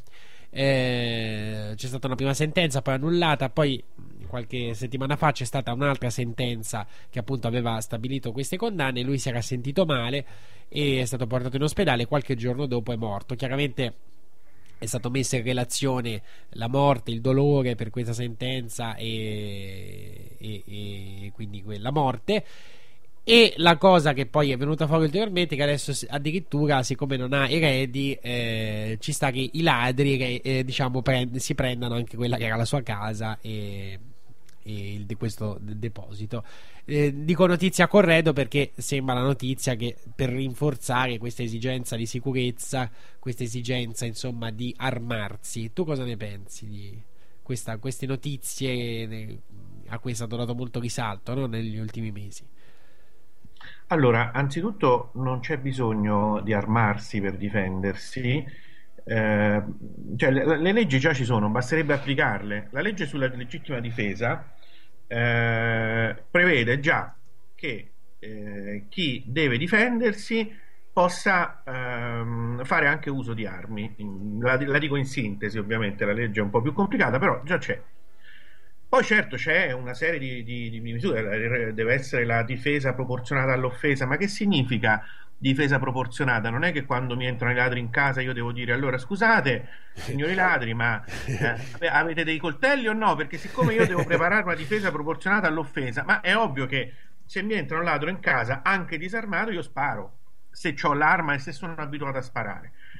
Infatti faccio un paragone, un parallelo con l'America. Mi sono meravigliato, andando in giro per gli Stati Uniti, anche nei, nei posti di campagna più isolati, dove che le case sono tutte mh, cioè chiunque può entrare, non sono protette come noi con uh, muri, cancelli, inferriate, porte blindate. È proprio, e uno dice: ma questi si fidano proprio tanto. E poi in effetti mi ha fatto notare il mio amico Piero, che abita in America da anni, dice: no, guarda che non, non è che la gente è tranquilla perché non ci sono furti, è che qui siccome quasi tutti sono armati e quando tu entri in casa non sai se ti trovi uno con una pistola, con un bazooka o con un intero arsenale di armi, ed è legittimo questo, quindi eh, i ladri sono scoraggiati, cioè uno non va nella casa isolata, vanno, vanno solo eventualmente lì dove sanno che possono andare. ehm Allora, questo mi ha fatto riflettere eh, su una cosa, effettivamente, che ehm, da noi è, sarebbe sufficiente comunque applicare la legge sulla legittima difesa, che è un, è un po', è un po' diversa perché abbiamo più limitazioni nell'uso delle armi.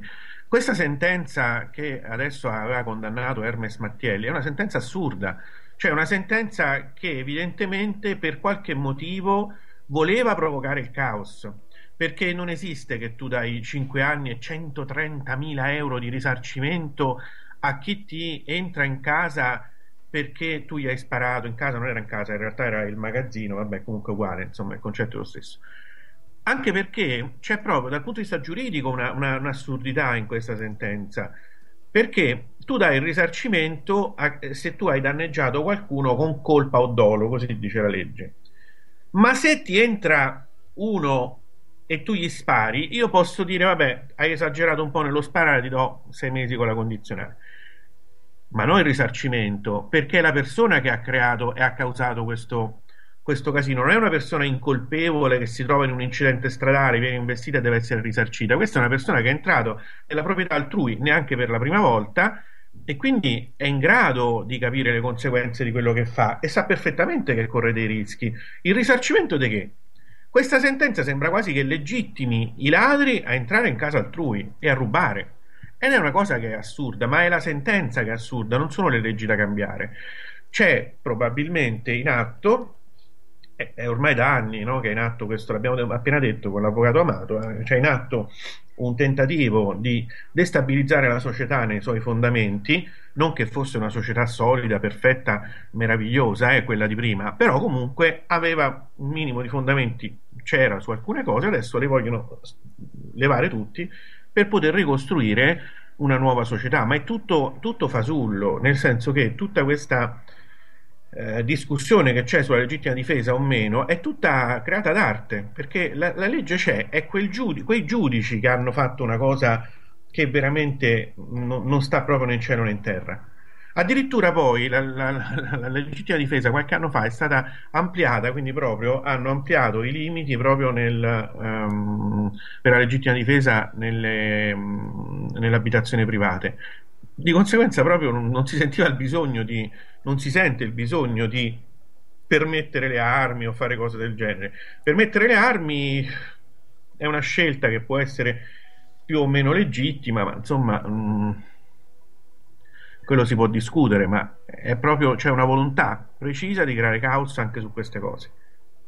C'è la volontà di mettere per esempio gli zingari contro ehm, i cittadini normali, i rumeni contro gli italiani, no? e, e, e questo è il clima che si sta vivendo. Fanno entrare questi immigrati per motivi, per una serie di motivi, così comincia la lotta contro gli immigrati, perché poi la gente si divide sempre su posizioni molto semplicistiche, quindi non riesce a vedere le sfumature di grigio, e quindi Eh, ci saranno una serie di contrapposizioni di, di tutti i tipi, politiche.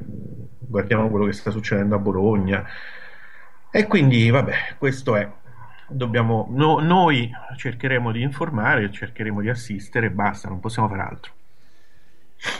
Sì, che poi queste eh, fratture, diciamo, questi scontri ormai sono entrati nel D N A italiano, no? Forse è un fenomeno non solo italiano, ma insomma certamente l'italiano è più avvezzo, no? A entrare in queste logiche di scontro, e, e quindi anche la funzione poi della Lega e di Salvini, che su questo ha, tra poco ci sarà una domanda proprio su di lui, eh, serve probabilmente proprio a questo, no? È un po' come sembra a volte quella storia del di quando, che ne so, in, in una coppia che ha già un figlio nasce un altro bambino, no? E diciamo il figlio maggiore si sente trascurato perché mh, quello più piccolo ha più attenzioni, no? Quindi c'è, scatta questa sorta di gelosia, quindi questa contrapposizione ad esempio con l'immigrato che gli danno quaranta euro al giorno, eh, che all'italiano non danno, no? Questo viene detto, eh, danno, sì, sì. Eh, so, la logica è un po' quella, quaranta euro al giorno più la casa, eh? più la casa la, la logica è un po' quella, no? Ecco, al, al, lo Stato che fa favoritismi per lo straniero e non per il figlio legittimo, no? Tra, se vogliamo, eh, una legge, Fabio, credo che ci sia ancora, adesso non, non, non, non seguo bene le leggi sul lavoro, comunque c'è stato un periodo in cui davano delle agevolazioni agli, ai lavoratori extracomunitari, quindi c'erano aziende che licenziavano gli italiani per assumere gli extracomunitari, ma c'è un'assurdità questa. Io capisco che bisogna aiutare gli extracomunitari, ma non puoi sfavorire un lavoratore sessantenne che lavora in una fabbrica da trenta anni, no? Ah no, certamente no, certamente no. Oh, vediamo un po', vediamo un po'. Eh, c'era un ascoltatore che ci segnalava la notizia, dice, interessante, eh, di un, una persona che era scomparsa, un certo Carlos, eh, anche se è impossibile leggere certi siti perché eh, ti si aprono queste cose che non si sa come si chiudono poi. Eh, va bene la pubblicità, ma insomma è leggermente invasiva. Allora, eh, ah, questo? No, no, su un, tel- su un computer. Eh, comunque, eh, vivere come una eremita per vent'anni nei boschi toscani. I genitori lo credevano morto, lo trovano due cercatori di funghi. Eh, questo ragazzo, che poi non è più ragazzo, oggi ha quarantasei anni, era fuggito da casa nel millenovecentonovantasei, dato per morto nel duemiladieci, era fuggito ed è stato trovato in Maremma, e qualcuno addirittura lo avrebbe avvistato eh, in... Eh, sorta di posizione di meditazione, eh, quindi probabilmente aveva trovato anche un suo equilibrio. Eh, i genitori sono stati eh, informati, non ci muoveremo da qui, dice, finché non l'avremo riabbracciato, hanno detto quando appunto sono arrivati, ci basta sapere che è vivo, eh, anche se questo sogno non si è realizzato, perché poi quando sono arrivati nel punto esatto in cui era stato visto lui, questo Carlos non c'era già più. Eh, e quindi insomma sembra un po' una storia eh, molto eh, in contrasto con i nostri tempi, no? E qualcuno che per vent'anni è riuscito a vivere in questo modo e a quanto pare aver trovato una eh, una eh, come ti posso dire una, un suo equilibrio, eh, una sua dimensione. Guarda, allora io l'ho letta questa, sì. questa notizia e mi ha fatto fare una riflessione e anche quattro risate, insomma, perché nell'articolo, non mi ricordo adesso da quale quotidiano l'avevo preso, eh, c'era scritto che questo ragazzo appunto l'avevano individuato, adesso lo andavano a cercare per riportarlo nella società e fargli trattamenti psichiatrici nel rispetto della sua volontà. Ma io ho detto scusa, eh, ma se questa è la sua volontà, è stata quella di vivere nei boschi, mo, giusta o sbagliata che sia, che, eh, equilibrato o no che sia questo ragazzo, ma come fai a fargli un trattamento sanitario obbligatorio nel rispetto della sua volontà? C'è una contraddizione in termini, no? Questo è come il processo che mh, eh, si faceva eh, non so, alle streghe, perché bisognava assolutamente riportarle sulla retta via, e per fargli comprendere che erano sulla via sbagliata le torturavano fino alla morte, e se questa moriva eh beh, è perché non aveva capito qual era la retta via da intraprendere. Cioè, mh, c'è il concetto che nella nostra società devi fare quello che dice la società nel rispetto della tua volontà.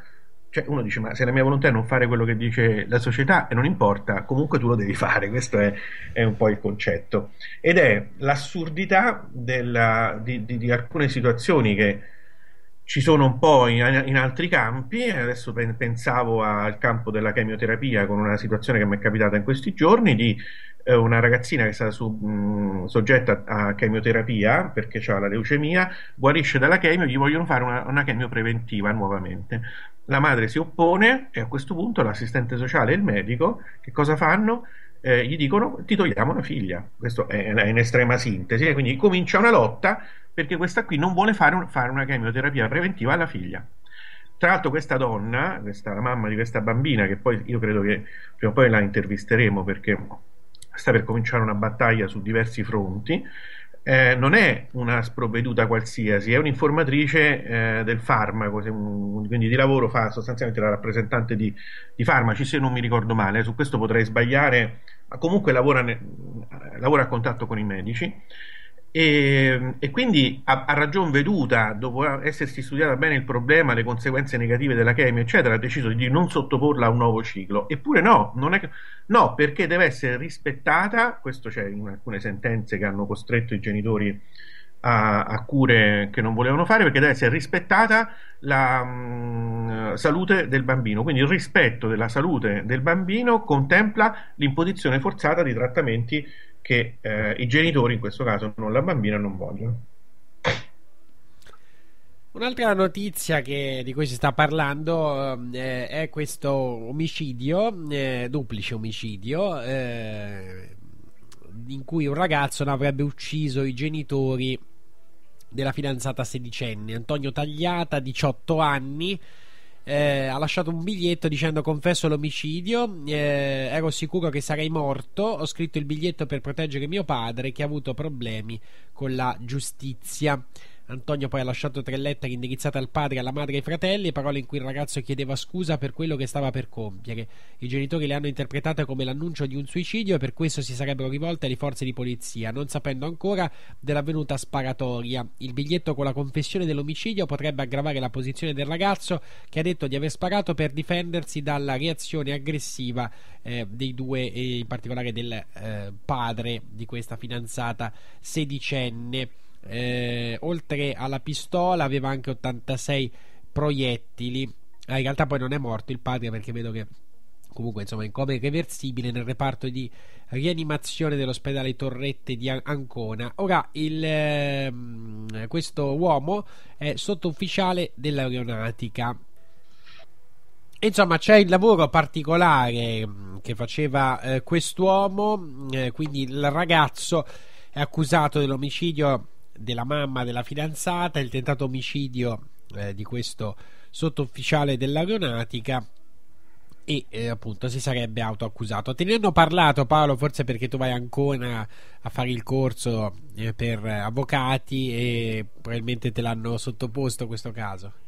No, beh, diciamo che mi ero, ritro- mi ero trovato proprio il giorno ad Ancona, il giorno del dell'omicidio, e quindi mi è capitata l'attenzione su questo caso. Però devo dire una cosa che Mh, poi adesso lo, lo sto un po' seguendo, insomma, ho visto qualche telegiornale, anche qualche articolo, contrariamente a quello che faccio di solito, perché in genere non mi interesso alla cronaca, non leggo i giornali, però ogni tanto, preso dalla curiosità, dico vediamo che succede, no?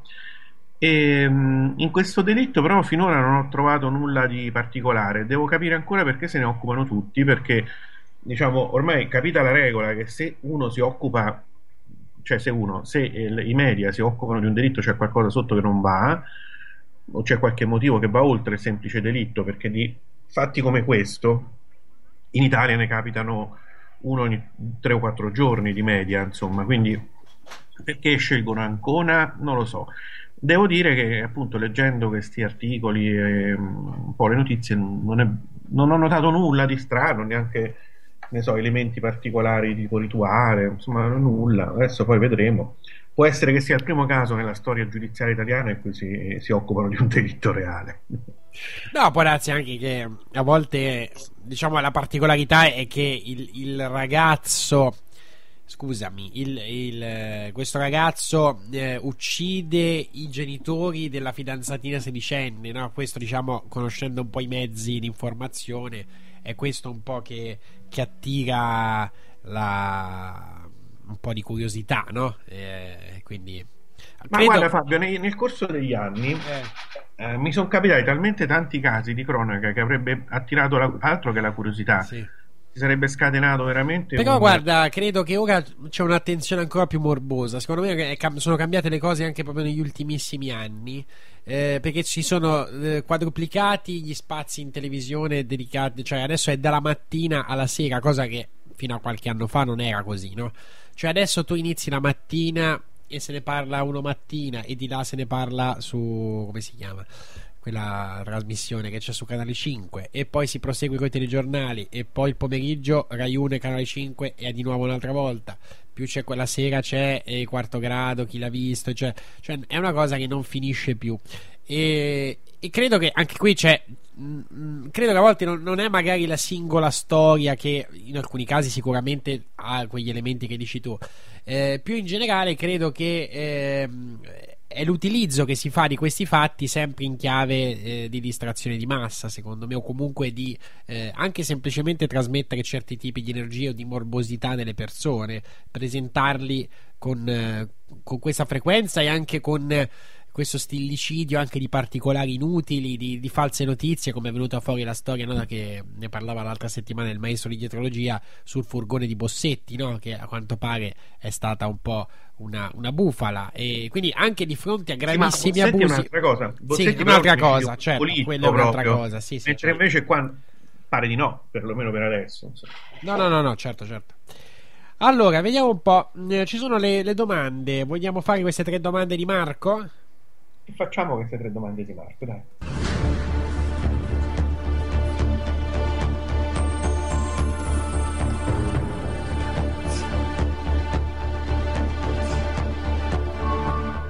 Paolo, tu ritieni che tutti gli omicidi fatti materialmente dalla mafia siano stati ordinati da determinati poteri, oppure esistono degli omicidi che vengono stabiliti dalla mafia in modo eh, autonomo? No, la maggior parte degli omicidi vengono stabiliti dalla mafia in modo autonomo, eh, in particolare quelli tra di loro, quelli dell'imprenditore magari che non vuole pagare il pizzo, eccetera. E poi gli omicidi cosiddetti eccellenti, quelli sono sempre con la complicità dei servizi segreti e quindi dello Stato. Quindi gli omicidi, per esempio, dei magistrati normalmente hanno sempre un... no, non normalmente, però sempre hanno un, dei mandanti eccellenti, per così dire. Cosa ne pensi di Salvini?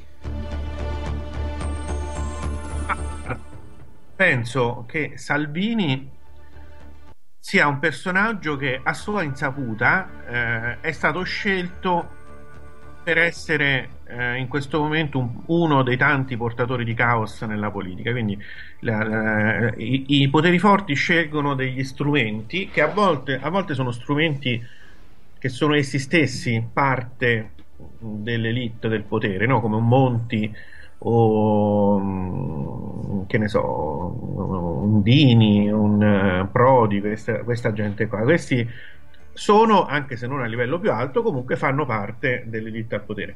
Poi a volte vengono presi dei soggetti che proprio per le caratteristiche personali devono solo creare caos, tipo un Bossi. Un Bossi è uno che senza che dietro ci fosse stato un progetto dietro di lui di cui lui non so manco quanto si rendesse conto, non sarebbe mai, non avrebbe mai neanche potuto farlo il politico. E Salvini credo che sia più o meno, diciamo, a questo livello. Quindi che cosa penso? Penso che lui è un'anima semplice e che eh, fa quello che in buona fede ritiene che debba essere fatto, ma ehm, cioè crea solamente casino, insomma, ma eh, tanto non, non potrebbe andare diversamente, insomma. Su una scala da uno a dieci, che voto dai all'attuale Papa fino a questo momento? Allora, ripeto sempre quello che ho detto sul Papa, perché me lo domandano ogni volta che poi faccio i convegni sulle religioni o altro. Non posso dare un giudizio sul Papa, io posso dare un giudizio solo sulle sue esternazioni eh, e su quello che a noi ci fanno vedere, che non è poi necessariamente la verità. Quindi quello che ci fanno vedere è eh, ottimo, eh, direi, ed eccellente. eh, Mi, mi, mi dicono persone che gli stanno attorno o che l'hanno, l'hanno potuto conoscere, ho, ho recepito delle voci per cui pare che lui sia realmente quello che sembra essere. Quindi poi eh, che sia uno strumento di altri poteri per certe cose, che sia invece uno scomodo che ha fatto eh, certi poteri si aspettavano, questo non, non posso dirlo, però la facciata è una facciata um, notevole. Che poi tra l'altro molti parlano male dei gesuiti, no? E, ma um, in realtà eh, i gesuiti in particolare in Argentina sono sempre stati dalla parte del popolo, hanno addirittura sono stati ammazzati ne, per guidare il popolo nelle rivoluzioni, certe volte si sono fatti ammazzare per prendere le parti dei più deboli di fronte a certi poteri. Quindi in questo è mh, squisitamente gesuita, ma nel senso più mh, buono del termine, e quindi sta facendo quello che uno si sarebbe aspettato um, dai gesuiti del Sud America. Allora, eh, dobbiamo fare due cose. Intanto eh, ci segnala l'amico Roberto Roberto perché è sardo, no? Credo che sia sardo, non è Roberto ovviamente, Roberto, il fenomeno del, nel cielo della Gallura dall'Unione Sarda. Eh, praticamente l'Unione Sarda ha pubblicato una foto eh, con scritto "Tempio, curioso fenomeno sopra il monte Limbara", e si vedono insomma delle maxi scie nel cielo. Dice la, la didascalia eh, descrive l'effetto delle scie di condensazione, e infatti eh, non, sembrano proprio scie di condensazione, sono insomma il solito eh, reticolo larghissimo a bassa quota. Eh, la foto è di domenica otto novembre scorso, insomma non mi pare proprio un fenomeno naturale delle, delle, delle scie di condensa. Comunque, detto questo, c'è l'ascoltatore che prosegue con la sua rubrica, Paolo, prima della situazione paradossale che questa settimana eh, leggeremo. Eh, la rubrica, ti ricordi l'altra settimana delle che abbiamo fatto sulla canzone, i significati che potrebbero esserci nelle canzoni, te lo ricordi? Sì, sì. Allora, siccome, aspetta, aspetta, aspetta, eh, siccome eh, c'è un brano napoletano, Paolo, questa settimana eh, mi dovrai dare una mano anche a un po' a leggere questo brano, eh. Eh, come si pronunciano certe parole. Ci sei? Ci sono. Ci sei. Ah, si chiama Yesce Sole? Come si dice così? Beh, eh, beh, non è proprio così. Comunque, insomma, beh, come vabbè, si dice? Dimmi, hai reso dimmi, l'idea. Dimmi, sì, esce il sole, insomma. Sì, vabbè. Ho capito, ma come si dice in napoletano? No, ma io non, non so mimare l'accento napoletano. C'ho una madre napoletana, ho avuto eh. per eh, quindici anni o dieci anni una fidanzata napoletana, però non ehm... allora Yesce Sole, Tarat, Nino D'Angelo, addirittura ci fate così del male. Sentiamo un po' come come si, eccolo, eh? Allora vabbè, passiamo alla traduzione, eh, sentiamo cosa ci dice Marco. È un brano del duemilauno, eh, qui l'artista, secondo la mia interpretazione, manda un messaggio forte per chi sa coglierlo e descrive la società senza, eh, senza senso logico in cui viviamo. Aspettando a chi consumanno giorne lune, senza vivere pure si me sbatta o cuore, e paralanno a chi non me sente più nessuno. Cioè, dice Marco, Le persone aspettano qualcuno che li salvi, consumando giorni e notte senza vivere, veramente, pure se il loro cuore batte. Io parlo e provo a mandare messaggi importanti, ma non mi sente più nessuno, perché presi dalla vita frenetica. Arriva poi Nino D'Angelo che prosegue. Sempre a correre, tutte macchine e persone, annullate di nastu tempo, so carne ossa vacante, so come chiese e domenica, ad un, un credono esante. E Marco spiega, sempre a correre macchine e persone in questo sistema vengono annullate così dentro questo tempo, diventando semplicemente carne e ossa che gira senza senso. Dei robot sono come le chiese piene di credenti la domenica che non credono ai santi, quindi inutili. Poi c'è un ritornello, esce sole, esce sole sotto montagna, siente stu pensiero, siente come se lagna. Allora Marco spiega, esci sole, esci sole da sotto la montagna, senti il mio e il pensiero di tutti come piange. Infatti grazie al sole assumiamo più consapevolezza del mondo che ci circonda e il nostro pensiero diventa più razionale.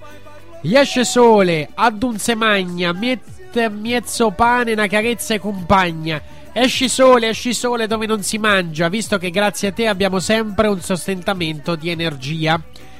E poi avanti, dintemane chi e la samme figlie nostre, senza regole in coppa chi sti figli atomici, condannate senza fa niente, mezzo a sto munno vacante, a scansau fosse stu secolo, a cammenaco a speranza.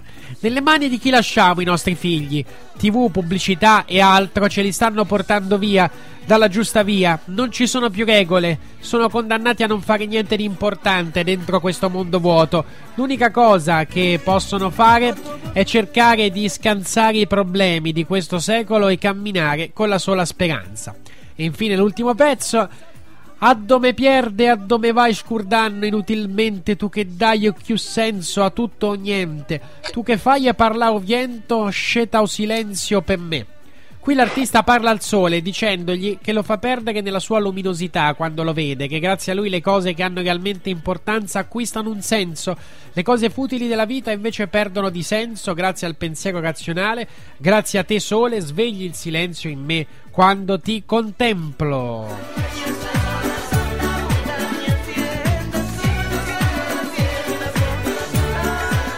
Allora Paolo, tu, anche tu hai dato questa interpretazione?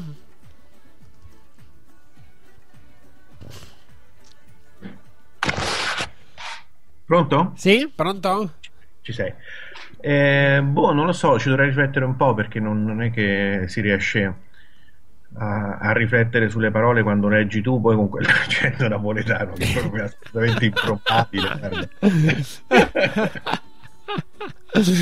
Eh beh, insomma ci ha, ci ha, ci ha messo a, a dura prova. Allora, bene, bene, bene. Ti passo se vuoi tutto il C D di, di, di il nostro amico D'Alessio. Eh, no, non è D'Alessio, è per me pari solo. Comunque D'Angelo. Allora, eh, è il momento della situazione paradossale eh, che eh, ci viene detto è Dark. Quindi io non l'ho letta ancora, ovviamente.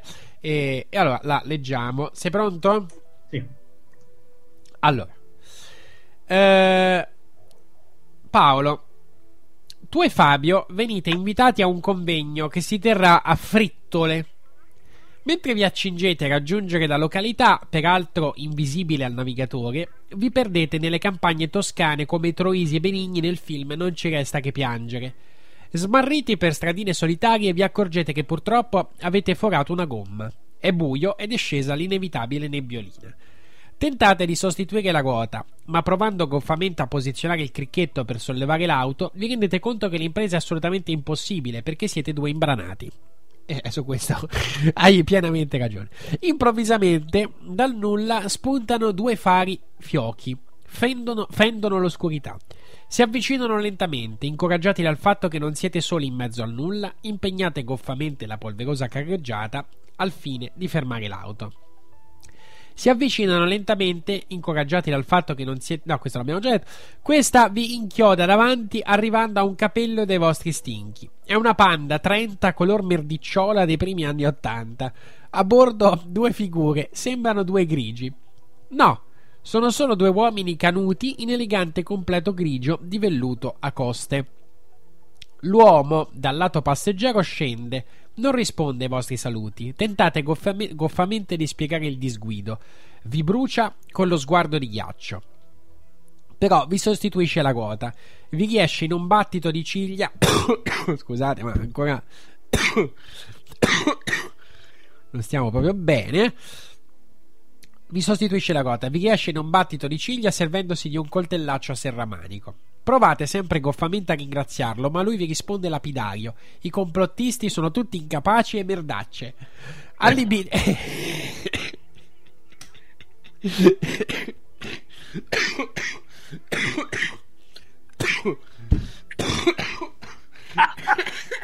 a me fai più ridere te che tossisci che la, la situazione.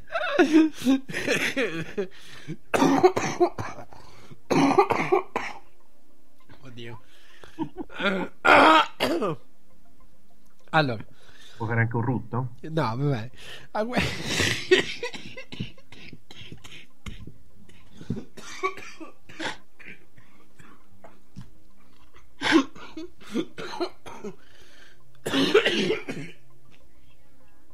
Allora,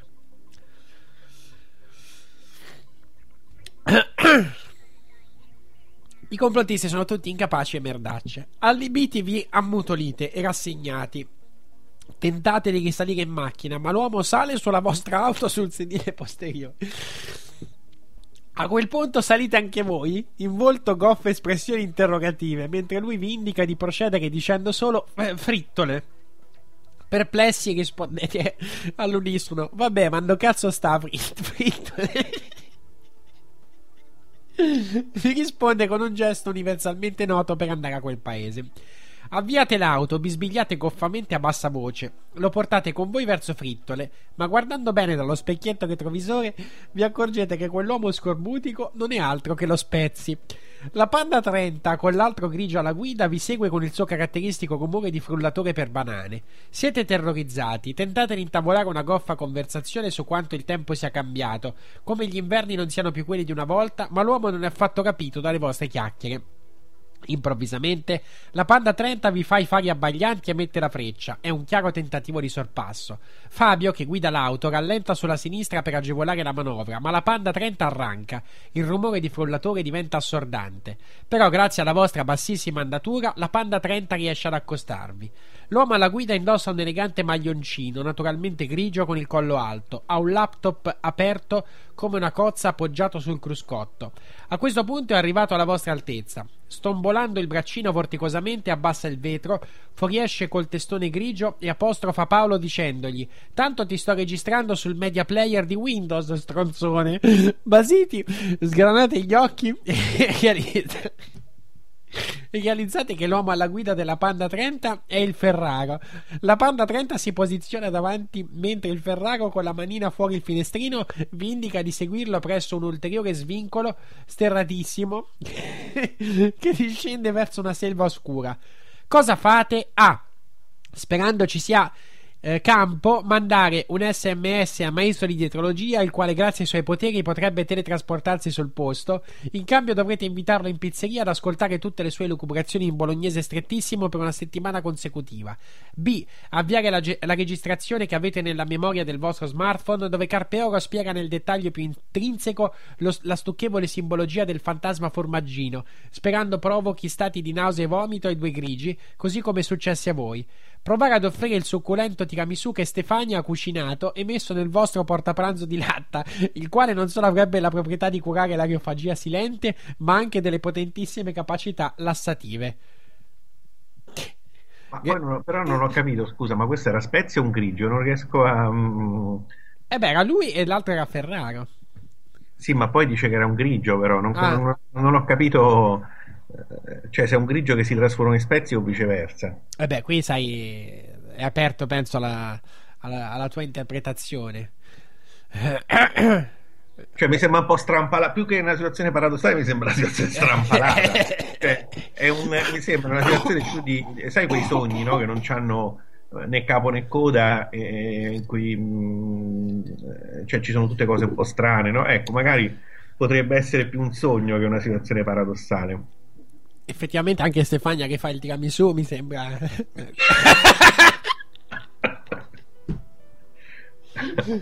non so se ha mai dato sfogo a questa passione, ma no, no, no, non è molto pratica di cucina, insomma. Nulla che poi che, che ci dà, che ci prepara la merenda per la per fri, frittole. Beh, comunque è carino questo, è un po' un racconto, direi, più fantasy, no? Visto quel genere fantasy dove ci sono gli elfi, le cose, no? Eh... Sì, sì, infatti, tipo un sogno, insomma. Eh sì. Eh no, beh, bravo, comunque l'ha, l'ha sviluppata secondo me bene il nostro amico Tommaso. Poi eh, mi hai scatenato questa, questa serie di, di momenti eh, in cui eh, esilaranti, stavo per strozzare, ma insomma, eh, eh, guarda, comunque eh, la situazione paradossale sta anche assolvendo un'altra funzione, Paolo, non so se ti sei accorto. No. Cioè che eh, fa, è, è l'occasione anche per poterti insultare. Cioè nella serie paradossale ci infilano sempre lo stronzone, no? Cose così, no? Ma chi è che l'ha mandata, scusa? Tommaso si chiama, Tommaso no. Di Roma. Tra l'altro, secondo le statistiche di Spreaker, Roma è la città dove abbiamo il quattordici per cento, sempre che siano attendibili, eh, per quanto riguarda i podcast registrati, quindi non sappiamo le statistiche di chi ci ascolta in diretta, ma Roma è la città dove abbiamo il quattordici per cento degli ascolti totali. Lo sapevi? Non lo sapevi? Te lo dico io. No, non lo sapevo. Eh, perché lì c'è il potere, capisci? Eh. Eh, eh, e poi c'è Milano, mi pare, seconda posizione, e pensa che l'uno per cento, che è una bella fetta, dal Giappone. Oh là là. Ah sì, ah sì.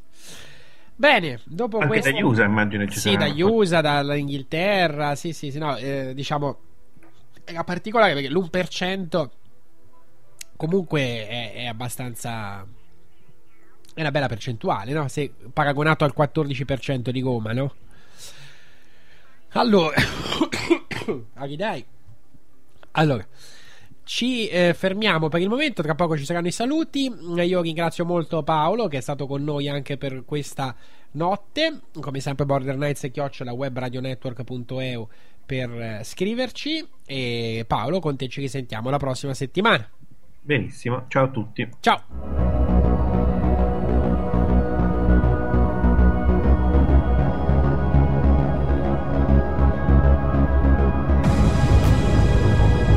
E allora, allora salutato Paolo, eh, ci salutiamo anche noi, visto che ormai abbiamo raggiunto la nostra una e trenta. Border Nights e chiocciola webradionetwork.eu per scriverci, il blog border nights punto it, il gruppo Facebook Border Nights sempre attivo durante la settimana. E a proposito di settimana, ci sentiamo martedì prossimo sempre alle ventidue, sempre qua Web Radio Network. Un abbraccio a tutti voi, come sempre buona vita.